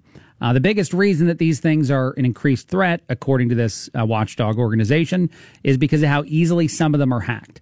A lot of, um, I think this is true for anything that's made for kids, is it's usually not quite as uh, sophisticated or advanced as something that, that would be intended to be made for not kids. You know what I mean? So even in the world of technology and smart things, they feel like they can probably cut corners somewhere and just how much security or the prevention of, say, hacking and whatnot uh, those things have in them. Uh, so they're encouraging you, uh, these groups, to be very careful this holiday season if you're going to buy smart toys or anything else, stuff with Wi Fi, Bluetooth connectivity uh, that you intend to give to kids. Uh, because, and that, that's sort of a horrific aspect of it too to me, or just like a creepy aspect, is that hackers would want to hack this stuff.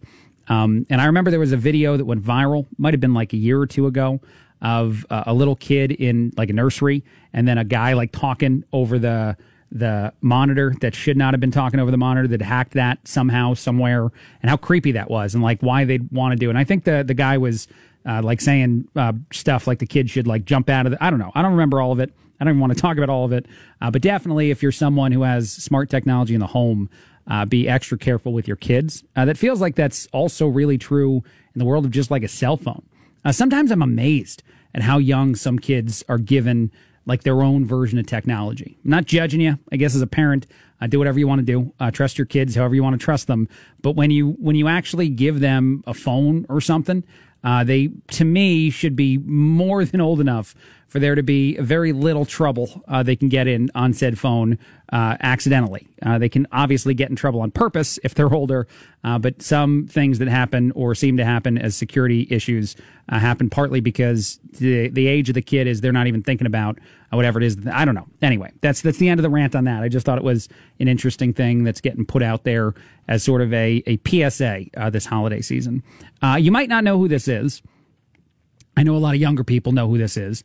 Uh, the real name, by the way, even the young people might not know that. Uh, Jimmy Donaldson, or AKA Mr. Beast, uh, is somebody who I guess recently, I don't even know what he did. I didn't want to look up what he did. I don't care what he did because he's a social media influencer guy. He's got millions of, of followers. I guess he did something that should have got him canceled. At least that's what they're saying.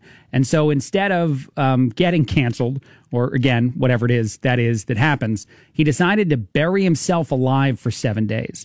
Uh, he gave himself enough like food and water and things to survive it, but he actually did this, and he just got out of his burial or whatever you want to call it uh, recently.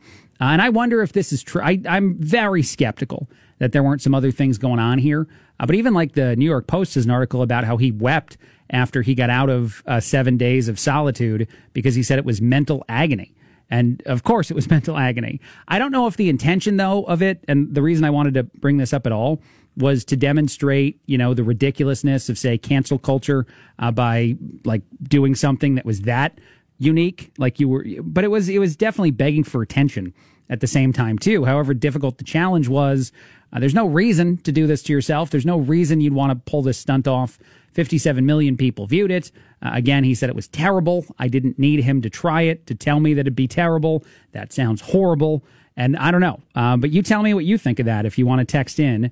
309 340 4464 is the phone number. 309 340 4464. A guy who was supposed to be canceled by people for something. And again, I don't even want to know what the scandal was because I don't really care. I decided to go ahead and actually bury himself alive for seven days to, to I think, mock the whole idea. And I, I definitely think cancel culture is stupid. Uh, that's a thing that I think is dumb. Uh, I do, however, think that if I don't like you or something you do, and I personally choose to stop spending money on you, that's also okay. And if there's some people who have done uniquely bad things, I don't need to go on the internet and tell everybody else that does or doesn't want to buy their stuff to not do it. I can just decide myself that I don't want to throw money in that direction. Uh, so I think that there's there's nuance to how it can be okay or can be bad. All right. Now the top five at five is coming up in just a bit. Uh, those are the five biggest news stories of the day, according to me. I put them in order. Uh, we try to have people help out with that. I got a really interesting uh, message, though, from someone on Facebook. Uh, I think I can call it like a meme, an image. That was also a really disturbing joke made about one of the characters I use uh, in the top five at five. So I'm going to skip that character for today because that person is, I'm kidding. I'm, I'm not trying to sound as, as uh, millennial as I do. They didn't really scar me, but they kind of scarred me. No, I'm kidding. Uh, but again, I am going to skip it because that, that was a, is a dirty joke. Um, I might have laughed. I might not have laughed. I don't want to tell you that part, uh, but I definitely didn't need that uh, in my life. And uh, thanks to the listener who sent it. So we're going to have David Letterman help us out instead. no one sent me anything uncomfortable uh, involving him. Uh, that's coming up in just a bit. Uh, and as I said, those are the top five biggest stories of the day in reverse order, uh, according to just me, right at five o'clock. Sometimes I totally change a bunch of the topics uh, during this break. Most of the time I keep them. Uh, but sometimes I'm like, yeah, no, this doesn't feel important anymore. This feels way better. So that's part of the reason why that that order seems to be so jumbled around. All right, that's coming up in a bit. one last thing you should know: the Bears play here. Oh man, that was a brutal brutal loss, uh, comeback win uh, against the Bears this past weekend. But they, they play here. Uh, they're playing on a Monday night. Uh, the 27th. Um, some might complain about Bears football on a Monday. I know a lot of people, though, will watch because it's actually like my Yankees. Um, they weren't going to make the playoffs, and I still watched the whole season because if you're a real fan, you watch and you listen and you, you pay attention all year long, and then you hope for better next year. Uh, but they play the Vikings on the 27th, 7:15 is the uh, game time. Five o'clock is the pregame show. That's on 1470 and 100.3 WMBD. And then also the Bradley Braves. Uh, they are playing um, tonight, I believe. Uh, is that is tonight? There's a game tonight. Yeah, thank you, Will, because this uh, piece of paper that doesn't have that game. Uh, this has a different game that um, happens later on this year. But who are they playing tonight? Uh, Hang on, I'll get you the answer. I put you on it. It's I put you on the on, thing. It's in the SoCal Challenge in California. Oh, I know best. it's uh, my favorite. Tulane. Nine oh five pregame Yep, tonight. 9:30 game tip off. They play the Tulane Green Waves. There's a nasty rumor that uh, depending on how the tournament goes, the game could be even later tomorrow night in the tournament. How dare that nasty rumor? I know. Okay, stay up and listen to that though. It's going to be good. Uh, Bradley is three and zero so far, so they're playing well. Uh, Yeah. Will's got the news. AM it's fourteen seventy, FM one hundred point three, all over the internet. WMBDRadio.com and the W.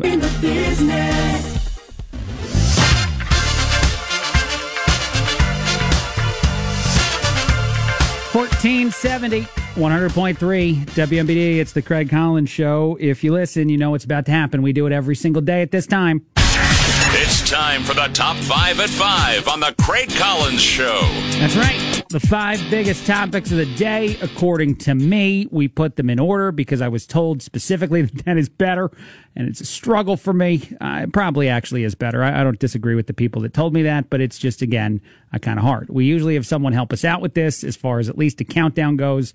If not more than that, we're going to go with uh, David Letterman today and get us started if you don't mind. Sir. Number five. Thank you very much, sir. Uh, it was actually hard to pick uh, number five on this list, which I think I say a lot, but I'm going to go easy. I'm going to go easy road because it feels like it's it's something you're actually going to care about. Uh, that's in the news, uh, but there will be rain, snow, severe storms could disrupt a lot of Thanksgiving travel uh, throughout a lot of parts of uh, the northern half of our country, uh, even a lot of the uh, Midwest. So, uh, wintry weather, all kinds of things uh, predicted and going to be happening over the next few days. Uh, there's going to be a big cool down, as you just heard from Will, after tomorrow. What I find fun about this, and I've just started to say this about these sort of stories, is I could, if I wanted to to do the opposite of what they do whenever things are unseasonably warm, is try to rant and rave about how uh, obviously global warming doesn't exist at all and no one should think it's real uh, simply because we have bad weather uh, sometimes. I'm not going to do that. I'm not going to uh, add either side to that. I just think it's funny. I don't know why I think it's funny. I do think there's some reality to global warming. I'll go ahead and say that. I also don't think the government's going to be able to help us do anything to fix any of whatever the problem is. So I think it's a real bad idea to give them money. I'm just uh, doing all the things I always do when I talk about this topic. Uh, but truthfully, I, I want to uh, start to freak out more every time I see shockingly cold weather when it's not supposed to be happening uh, because, you know, it's the opposite of what they do all the time in so many places in media. All right, that was number five on my list, uh, as begrudgingly as I put it there. Let's do this. Number four. Number four, because again, if I really want to make the joke I was making a second ago, it should have been number one. Anyway, let's move on. Uh, number four to me uh, is only in this spot because I do think that there's a lot more to come here. Uh, the Voting Rights Act may actually wind up being changed based on some more recent decisions being made in the courts. Uh, right now, it has not reached the level of Supreme Court, although it, it probably will. But some federal appears, appeals courts, excuse me, today issued a significant ruling on who can and who can't sue uh, based on the Voting Rights Act. You might think that this is something that's you know just stupid or, or silly, uh, or something that doesn't matter as much as it does, or even something that's kind of far left uh, because there are a lot of Democrats and, and certain minority organizations reacting, saying unfair how unfair this is. But essentially, what the um, the federal courts are saying is that private individuals and advocacy groups cannot sue over any sort of alleged discrimination that would occur uh, within uh, voting, and actually specifically based on race, uh, language, uh, minority group members, uh, et cetera, uh, things that might protect them. But what I really think is interesting about this happening now is the likelihood that, say, somehow, some way, maybe a lot more private citizens would have taken up a grievance against the voting process in 2024 based on who wins. It might not be specific to race, color, or other things. So it might not be protected. It might be thrown out. But I do think it's interesting uh, if right now the government is essentially trying to remove uh, what has been a, a longstanding right of private citizens to bring about cases where they think that there was something unfair happening within our voting system. I just find that interesting, and uh, the Supreme Court will eventually rule. I'm sure, depending on what way they rule, how they rule, uh, et cetera, et cetera, uh, that there'll be a whole bunch of reactions to it. Uh, and honestly, it does also seem interesting to me if only, um, you know, some things are allowed to be complained about as far as our uh, voting system goes, and other things not so much because uh, there's a lot of people that would complain about uh, very different things right now if given the opportunity to do so. All right, that's number four on my list. Uh, that's where I'll leave that one. Let's do this. Uh, number three. Number three on this list. Again, uh, difficult for me to pick exactly where I wanted stuff to go. Uh, but I guess for number three, I'm going to decide, and I, I this is going to be too high for some people, but I don't care. I put it here. I love baseball. I shouldn't love baseball. I'm told all the time uh, by our midday show, Markley Van Camp and Robbins, that baseball hates me. Some listeners even usually text me when I talk about baseball to let me. I, I still stand with it's an abusive relationship, and they don't care about me. MLB baseball uh, doesn't hate me, but uh, isn't exactly trying to retain me as a fan. Uh, so that that's where I am on that. They've just sort of assumed I'm going to stay no matter what. That's my. It doesn't matter. But anyway, uh, today an announcement was made. Uh, Rob Manfred, the um, uh, commissioner of baseball, said the Atlanta Braves, Atlanta, they're actually going to get a, an All Star game, uh, not the one they canceled in 2021, of course, but a new one in 2025. Even though nothing has changed as far as voting rights or voting laws there, apparently MLB is just not going to care anymore about the thing they so um, very much seemed to care about a few years ago. Uh, sort of hilarious for a couple reasons to me, but here's the announcement first. I'm pleased to announce that the Executive Council has approved the Atlanta Braves as the hosts of the 2025 All Star Game and the surrounding events. I've said it before. Um, we wanted to bring an All Star Game back to Atlanta. Uh, I made decision in 2021 to move the event, and I understand, believe me, that people had then and uh-huh. probably still have probably now. different views yep. as to the merits of that decision. Yeah, there might be people that still complain that say, "How dare they?" Uh, go ahead and bring that uh, All Star game back to Atlanta. I will say one thing, and this is something that amuses me quite a lot. Uh, there was a historic turnout in Georgia in the midterm elections after we were told by a lot of Democrats that it was Jim Crow 2.0 and that they were censoring voters, all that stuff. Historic turnout is what occurred. So the data seemed to back the people that said, hey, you know, this isn't the thing that Democrats are selling us it being. And sadly, that's not in the announcement there. Uh, he doesn't go ahead and defend uh, by saying that we got it wrong. He doesn't apologize. He doesn't do any of that stuff. Uh, instead, all Manfred does, and I do think this is interesting, is says we're going to go ahead and do the All Star game uh, on the future in the future date, and that's how we're going to handle it. And everybody else, please just leave us alone if you're still upset. All right, that's number three. Number two. Number two on this list, uh, I decided to go with the Trump thing here at number two. Um, and if you don't know what the Trump thing is, uh, there's an appeals court today that was hearing arguments from Trump's lawyers and from the federal government on the election fraud case as to what can and can't be included in a gag order. And I, I've continued to put Trump plus gag order in the top part of my top five at five. And I'm sure people would tell me it's because of what they think I, I feel about uh, the former president, and it's not. Uh, the reason I put it here so often is because this is this is uncharted territory for us in our country to allow for the speech of a person as significantly likely to be a, a candidate for president. He's already, you know, um, almost unbeatable. I think truly unbeatable, actually, within the, the Republican primaries to to be censored at all.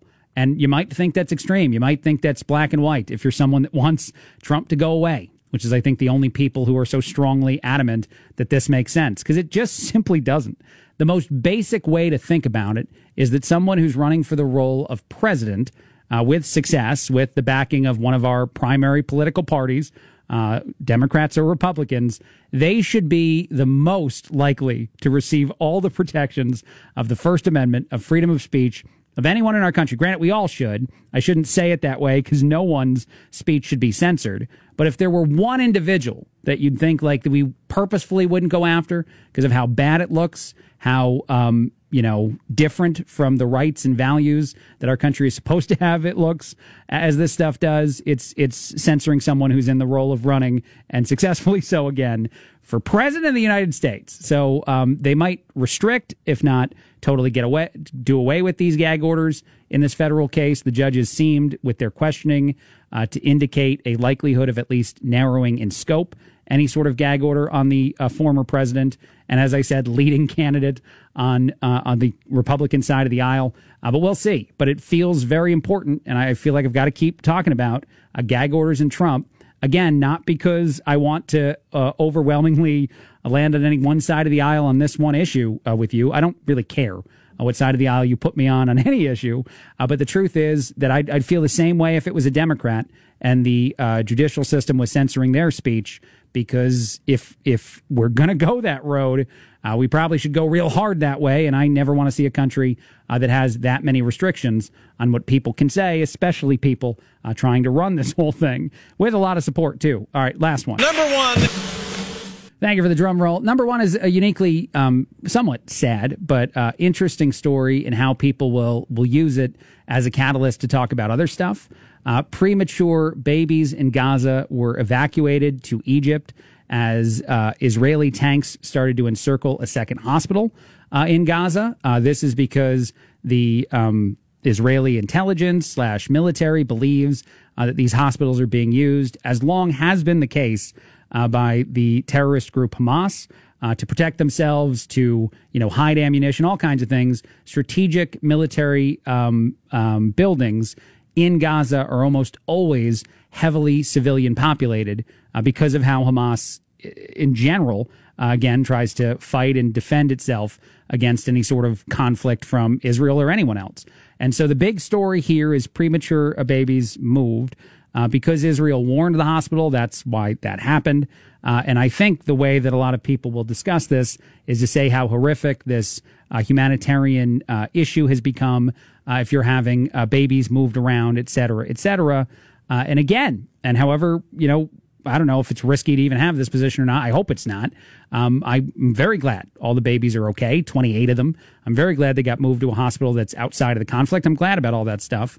At the same token, when an enemy, and in this case, a terrorist organization like Hamas, chooses to force, and that's how I'm going to articulate it, force Israel to engage in some version of conflict uh, within, um, you know, uh, civilian place after civilian place, and even as uniquely um, heartstring pulling as hospitals are, it is the fault of Hamas for not giving a a I want to say a bad word, but I can't uh, a a even modicum of of you know uh, compassion, uh, not caring at all for the people that they are actually supposed to be in charge of. They are the governing body, uh, in the Gaza Strip. So uh, the group of people that should care even just a little bit about the safety of um, innocent women, children, people in Palestine is the people that they voted to be in charge. And they have adamantly said multiple times in several interviews they don't care at all, uh, that they consider NATO or someone else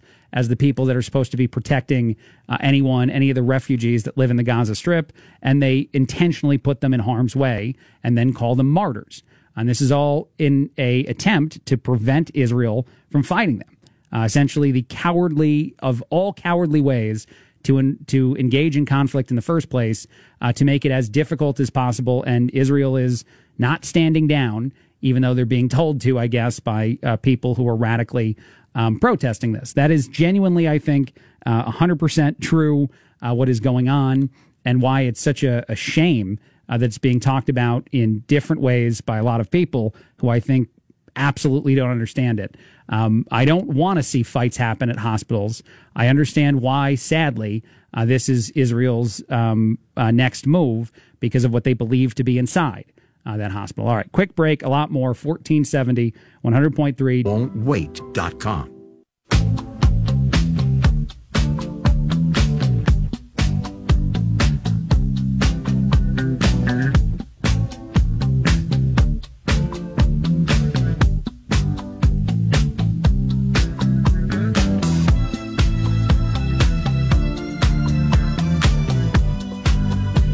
1470, uh, 100.3 WMBD. It's the Craig Collins Show. Uh, you might like Alex Jones. You might not like Alex Jones. Uh, I don't know. I'm not a fan uh, of Alex Jones specifically. I think that is a little bit uh, too hot for my take on a lot of things. Uh, but apparently, he's got a new game out there, and one of my listeners really, really wanted me to play the trailer.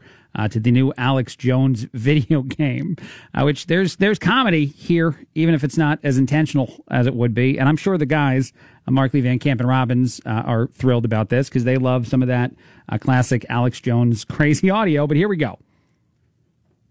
Uh, why is it not? Oh, there we go. And now the ultimate re- Oh no, you can't. I can't start it there. You got to get the whole thing. First came Pac-Man, Donkey Kong, and Super Mario Brothers. And now the ultimate retro nostalgia throwback game. I present to the world Alex Jones's New World Order Wars. What? They're turning the friggin' frogs game. okay, that's no. I'm good. I'm. I already get on that. There's a bunch of apparently Alex Jones like uh, clips in there and things. Uh, look, I'll, I'll say it this way: to anyone thinks that I'm weak right now, anyone that thinks I'm I'm whatever you think I am for not liking Alex Jones. Um, the thing that made me the most upset about Alex Jones is when he had to go into court and say to parents' faces that he was sorry, he admitted to it, that he was wrong, anyone that still thinks it's a conspiracy theory, for believing that a school shooting didn't happen and that everyone was actors. It's the whole thing that caused the lawsuit, that cost him all the money. And I, I encourage anyone that thinks that what Alex Jones said initially was still true, that there were actors, that, that people, you know, didn't actually die, to watch what Alex Jones said in court when he was faced with the uh, parents of the individuals who lost their kids. I'm sorry, man. Uh, and you know what? I'll say it actually this way because this was a serious take on what could just be a silly thing out there. Uh, for any conspiracy theorist out there, anybody that believes uh, that this is not on the up and up or that's not on the up and up, I don't blame you. I, I don't think that it, it doesn't make sense to question a majority of the things that the government or anyone else tells us, and also believe that it's possible that this could happen or that could happen or whatever it is. But when you take it to an extreme because you refuse to believe anything is true, uh, you often get yourself in places that Alex Jones got himself in, where he uh, maybe believed it, maybe didn't, but said uh, many, many times that a, a school shooting didn't happen when in fact it did. And that's what uh, was the downfall for his whole company or for him. And he even wept in court about the amount of money uh, that he was losing and how he would essentially be bankrupt the rest of his life uh, because he got something wrong because he just refused to accept that the alternative was possible. And then for that reason, no fan of Alex Jones whatsoever. Quick break, a lot more. AM it's 1470, FM 100.3, all over the internet, WMBDradio.com and the WMBD radio app. But hey, if you don't have the radio, no big deal. Uh, just put the WMBD um, app on your smartphone, click play. You hear everything the radio hears, including Will Stevenson live and local in the WMBD radio newsroom. Craig, Peoria police are not saying if they have suspects two days after the city's 24th homicide, a homicide not confirmed until today. Peoria County Coroner Jamie Harwood says an autopsy on 40 year old Torlando Smith indicates death due to multiple gunshot wounds. Police say Smith was taken to the hospital by a private car Saturday morning and died about 15 minutes after arriving. Officers believe a shooting had happened on McReynolds Court earlier in the morning. The homicide was one of six different gun related incidents over the weekend and was the only one not to have an arrest attached to it at the moment. Speaking of one of those six incidents, a Peoria man is jailed, but on not nearly as many charges as he was arrested on after allegedly waving a gun in public, then getting into a scuffle with a police officer. Records indicate despite the multiple charges 52 year old Billy Moore was arrested on, prosecutors have only filed a charge of possession of a weapon by a felon. Moore was re- allegedly seen showing off a gun in a Southwestern Avenue parking lot last night, but when an officer tried to search him, Moore allegedly started resisting, causing an officer to have minor injuries. Moore remains held in jail. Israeli forces continuing to wage war with Hamas forces inside Gaza as fighting in the region continues to intensify. Israeli Defense Force spokesperson Lieutenant Colonel Jonathan Conricus telling Fox's Your World with Neil Cavuto they plan to continue to put pressure on Hamas's forces, but will still allow for temporary humanitarian pauses to the fighting. It is within our values to have civilians out of the battlefield so that in the future, in the next days or so, we can continue to fight and to use more kinetics and more force because we will be confident that the area is free of civilians about 1,200 people have been killed in Israel during the conflict and more than 240 have been taken hostage. WMBD News is brought to you by Presley's Outdoors. Don't hunt for Black Friday deals. You'll find them at Presley's Outdoors. 25% off Sitka and Drake, gun rebates, and more Black Friday. That's not necessarily true. However, I'm fairly certain uh, that the way in which this is delivered is trying to pull on the heartstrings as bad as um, anybody can uh, in a way in which actually doesn't make any sense to any of us. Uh, but he, she was asked about the um, 105 billion dollar national security package that the Biden administration has requested from uh, the House, uh, from the Senate. Uh, the House unlikely to give them the money they're asking for the way they're asking for it. A quick breakdown: 105 billion, 61.4 billion of those dollars would go to Ukraine. Only 14.3 billion would go to Israel. 10 billion would go to humanitarian assistance, uh, which is a little bit nondescript and could actually continue to go to Ukraine. So some of that 10 billion can still be allocated that way. 7.4 billion for Taiwan, 13.6 billion to address security at the US Mexican border. So uh, very very little of the 100 and something billion actually goes to our country. And even so, the solutions that they'd be funding are not the solutions people have long been calling for at our border. But here's the way that Yellen tried to sell it on CNBC when asked if she, if she think, excuse me, it would actually wind up passing.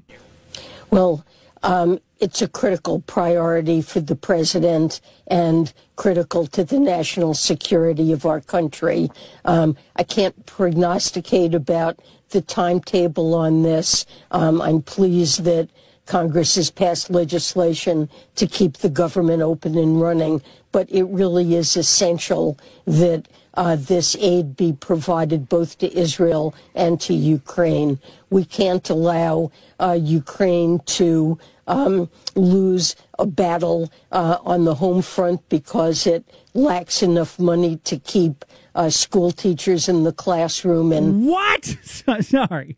What did she say? What what was that at the end there? That we have to make sure that they don't lose a fight on the battlefield by fully supporting every aspect of uh, Ukraine's uh, essential you know um, um, I don't know, uh, just every service imaginable. There, there, was that report 60 Minutes did a while ago. I think it was actually in Australia, not even in the United States, uh, about, or at least that's where they first covered it. I think it aired here, uh, but where they first discussed all the things the United States was providing money to Ukraine for, including money uh, that was supposed to help people that weren't allowed to work certain, you know, government type jobs uh, by essentially paying for their unemployment.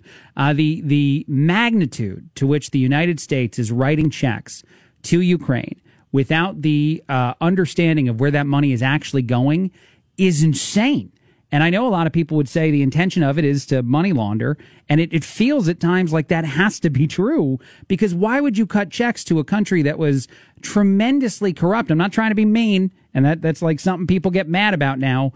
Before this conflict started with Russia, tremendously corrupt, tremendously unwilling to behave in a way that we in the United States think that countries should behave, even if we don't do it as much as we should. But it, it's, it, this is full on insanity. And then to say it where you got to keep the school teachers in class to keep the kids educated, the intention for anyone that agrees with this is to say that we essentially have unlimited funds to supply the entirety of a, a society to some other country.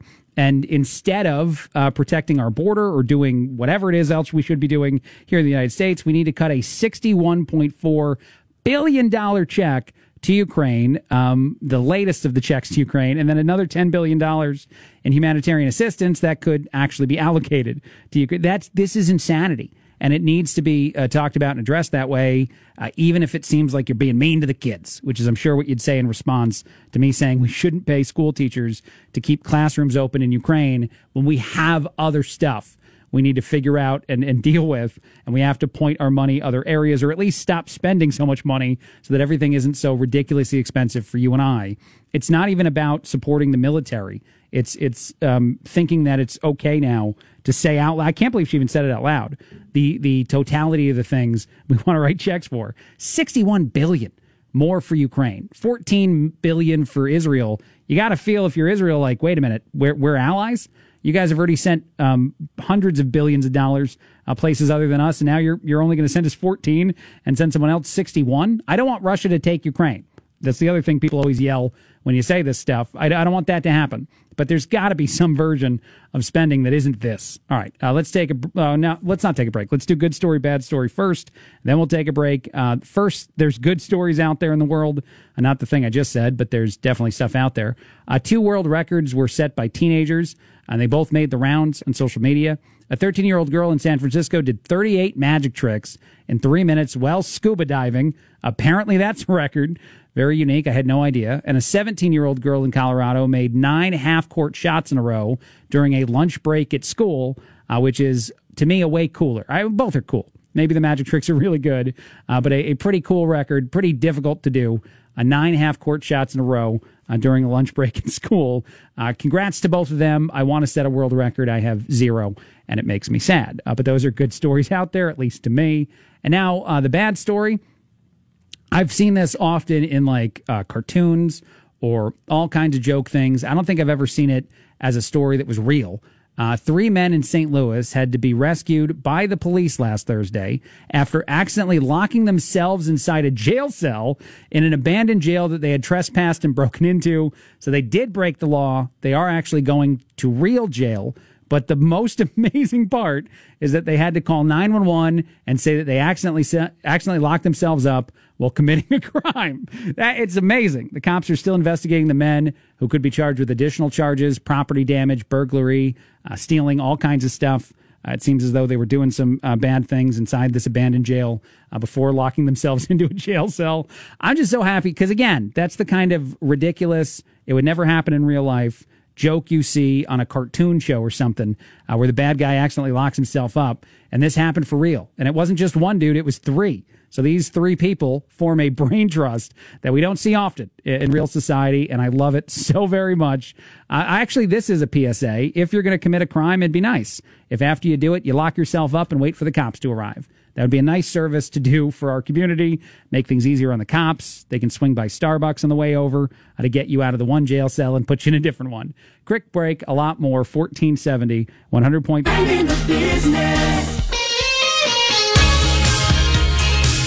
1470, 100.3 WMBD. It's the Craig Collins Show. I like yelling at 1470. Um, we have good story, bad story coming up in just a second, but I, I teased something and then never paid it off.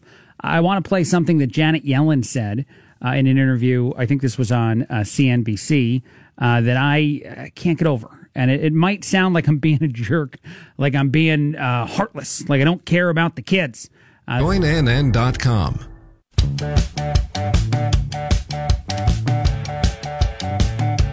Fourteen seventy, one hundred point three WMBD. It's the Craig Collins Show. Thrilled to have you with us. Bunch of stuff, as I always say, to talk about. Uh, real quick, the VFW in Peoria Heights is one of my favorite places to go in town.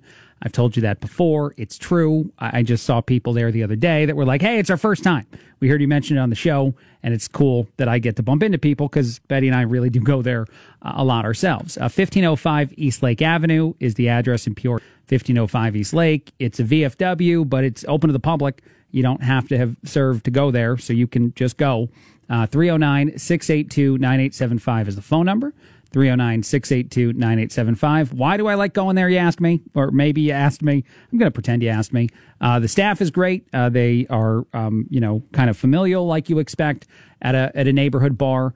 Um, the people behind the place are veterans who served in foreign wars, and the whole group uh, does a whole lot of philanthropic stuff uh, within our community. They do a lot of things to help veteran organizations, to help uh, just people. And so when you go there and you spend money, you should know that anything beyond what keeps the bar running actually winds up going to some sort of good cause. And who better to trust than people who served and protected our country uh, to pick what causes those are? They're doing a toy drive for kids. Uh, you can still drop off toys, a little bit of time left to that.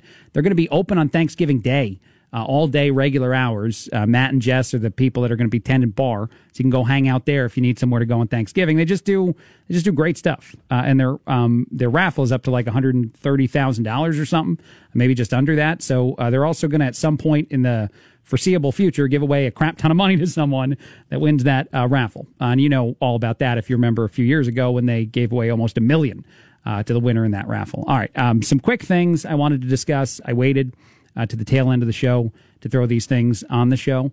Uh, so I bought a. Um, I actually made my first actual gun purchase uh, over the weekend. I went to Peek and Gun. Um, that's a gun store.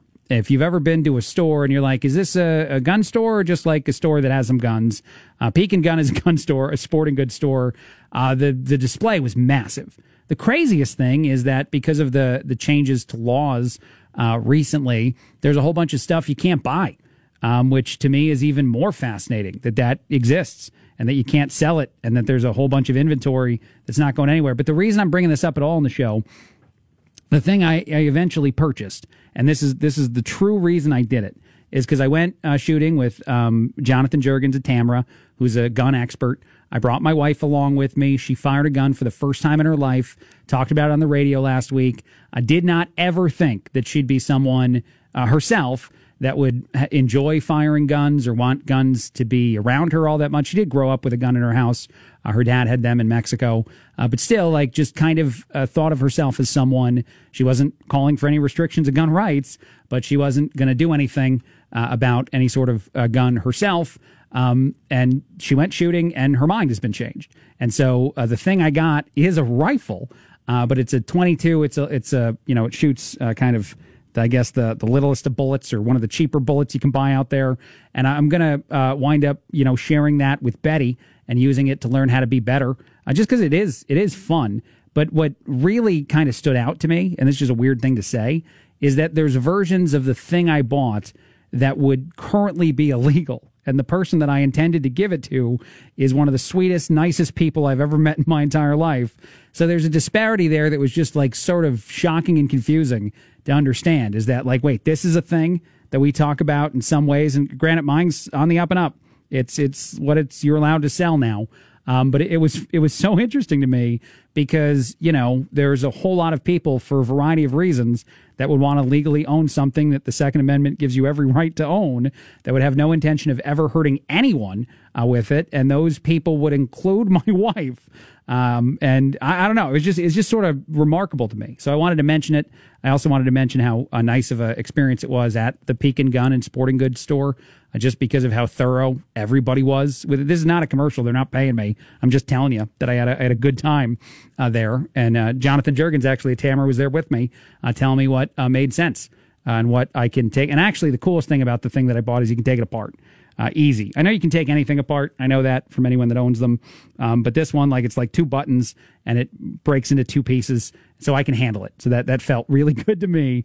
And the ammo's real cheap, is what they told me because of the the type of ammo that it fires. Uh, but anyway, uh, that's another story I just wanted to share and a unique experience I had. You're not even allowed to take the thing, by the way. Anyone who's also purchased a gun legally knows that you got to wait three days. They're calling it the cool off period, where I, I don't get to have the thing that I already paid for uh, which is not anybody's fault.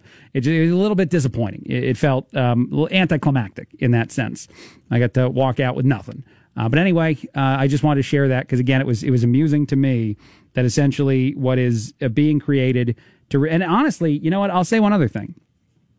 This isn't a good thing to say about this, but I'm going to say this because it's true and it matters. And I was having this conversation with a couple people inside of Peak and Gun, there's a lot of things that are that are legal um, that would uh, be really bad things for people to have and use if they wanted to hurt a lot of people that will never get restricted. Um, and one such thing, and again, I'm not trying to coach anybody to do anything better.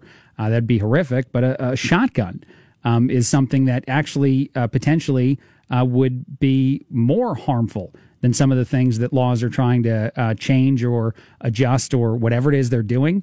And that that was really jarring to me to have that. I've had that conversation before, but have it again there and to realize like what is even the point of some of these rules and laws compared to what they're telling you when the people behind the scenes should know all this stuff. Uh, should know what they're doing and how they're doing it, and they'll know that they won't uh, have any sort of impact on the one reason that most Americans well, not most Americans, but Americans who do support, um, you know, gun right restrictions, support them is to not have horrific stories in the news uh, where people, uh, you know, uh, use guns for mass shootings, and literally the things they do will have no impact. Uh, and I've talked about that before. There was a study looked at the 10 year assault rifle ban uh, within the entire country. Was not done by a far right or even right at all organization, and it found that there was zero impact uh, to mass shootings or shootings at all uh, during the time in which the assault weapons were banned. So again, they're, they're not even truthfully going after the thing. And you just got to be in the community and, and, talk to people in the community to understand it better, uh, which is another reason I'm doing this. I will tell you the truth too. This is weird to say, and it's a rant on this topic. I never really thought of myself as someone who'd own a lot of guns or or two. I guess I have two now. Well, I only still have one. I'm going to eventually have a second one or go shooting or any of that stuff. I, I didn't think of myself as that person either, even though I had military family that always told me that they would take me, like train me, show me how to do it right. Um, but it's just fun to shoot a target. I had a buddy of mine ask me if I'd want to go hunting with him uh, over the weekend since I've been talking about this on the air, and I'm like, I don't know if I'll I'll do that part. And you might call me a weak or a pansy uh, for not doing that part, but I don't know if I'll do that part. Uh, but I'll go. Uh, I'll keep experiencing this stuff uh, because the last thing we should do on any topic. This I'm pompous. This is high and mighty. This is on the soapbox to end the show. The last thing you should do is make up your mind without any reason to make it up. And what I mean by that is without any experience, whatever the thing is, for you to be definitively sure of something uh, means that you're being arrogant, in my opinion, because you have no idea how you'll actually react until you experience something, whatever the thing is you need to experience, and that might change your opinion on whatever is the thing that you're pretty sure your opinion is so strong on. And case in point was my wife uh, going with me uh, with a instructor uh, to try to fire a gun for the first time in her life after being in situations uh, where a gun almost killed her, uh, like really scary situations a few times in her life, and conquering whatever fear it was, whatever thing it was, and also better understanding the way in which people can, for fun, uh, use something like that. And it was it was interesting. And so again, I, I don't know, uh, just to end the rant there. Uh, the best way, I think, and I, honestly, I'll say it about something totally different, less charged. People won't get as mad, yell at the radio if that's what you're doing right now. Uh, the thing I hate the most about JB Pritzker, what a great way to end the show. But the thing I hate the most about him is a bunch of the um, rules he created and laws he changed and ways he harmed small businesses is stuff that he'd never experienced in, in his entire life because of how wealthy his family is. And I think that anybody who forces you away from your livelihood should at least have experienced what it's like to not have a livelihood of your own. Otherwise, you can't tell us that that's a good decision and one you can make and one that won't hurt as bad as you think it'll hurt or the government will help you here or over there. It was insane. It was one of the biggest problems I had. Uh, with a lot of the, the rules, not the only problem, but one of the biggest ones I had of the rules that were created is because the guy creating them couldn't fathom the damage he was doing to people and their their like homes. All right. I'll take a break and then, well, I'm done actually. So I'll get out of here. Uh, Dave Ramsey's coming up next. Bradley Braves are playing basketball this evening. A game starts at 9.30. Pregame starts at 9. 1470s and AM, 100.3s and FM, and all over the internet. WMBD Radio.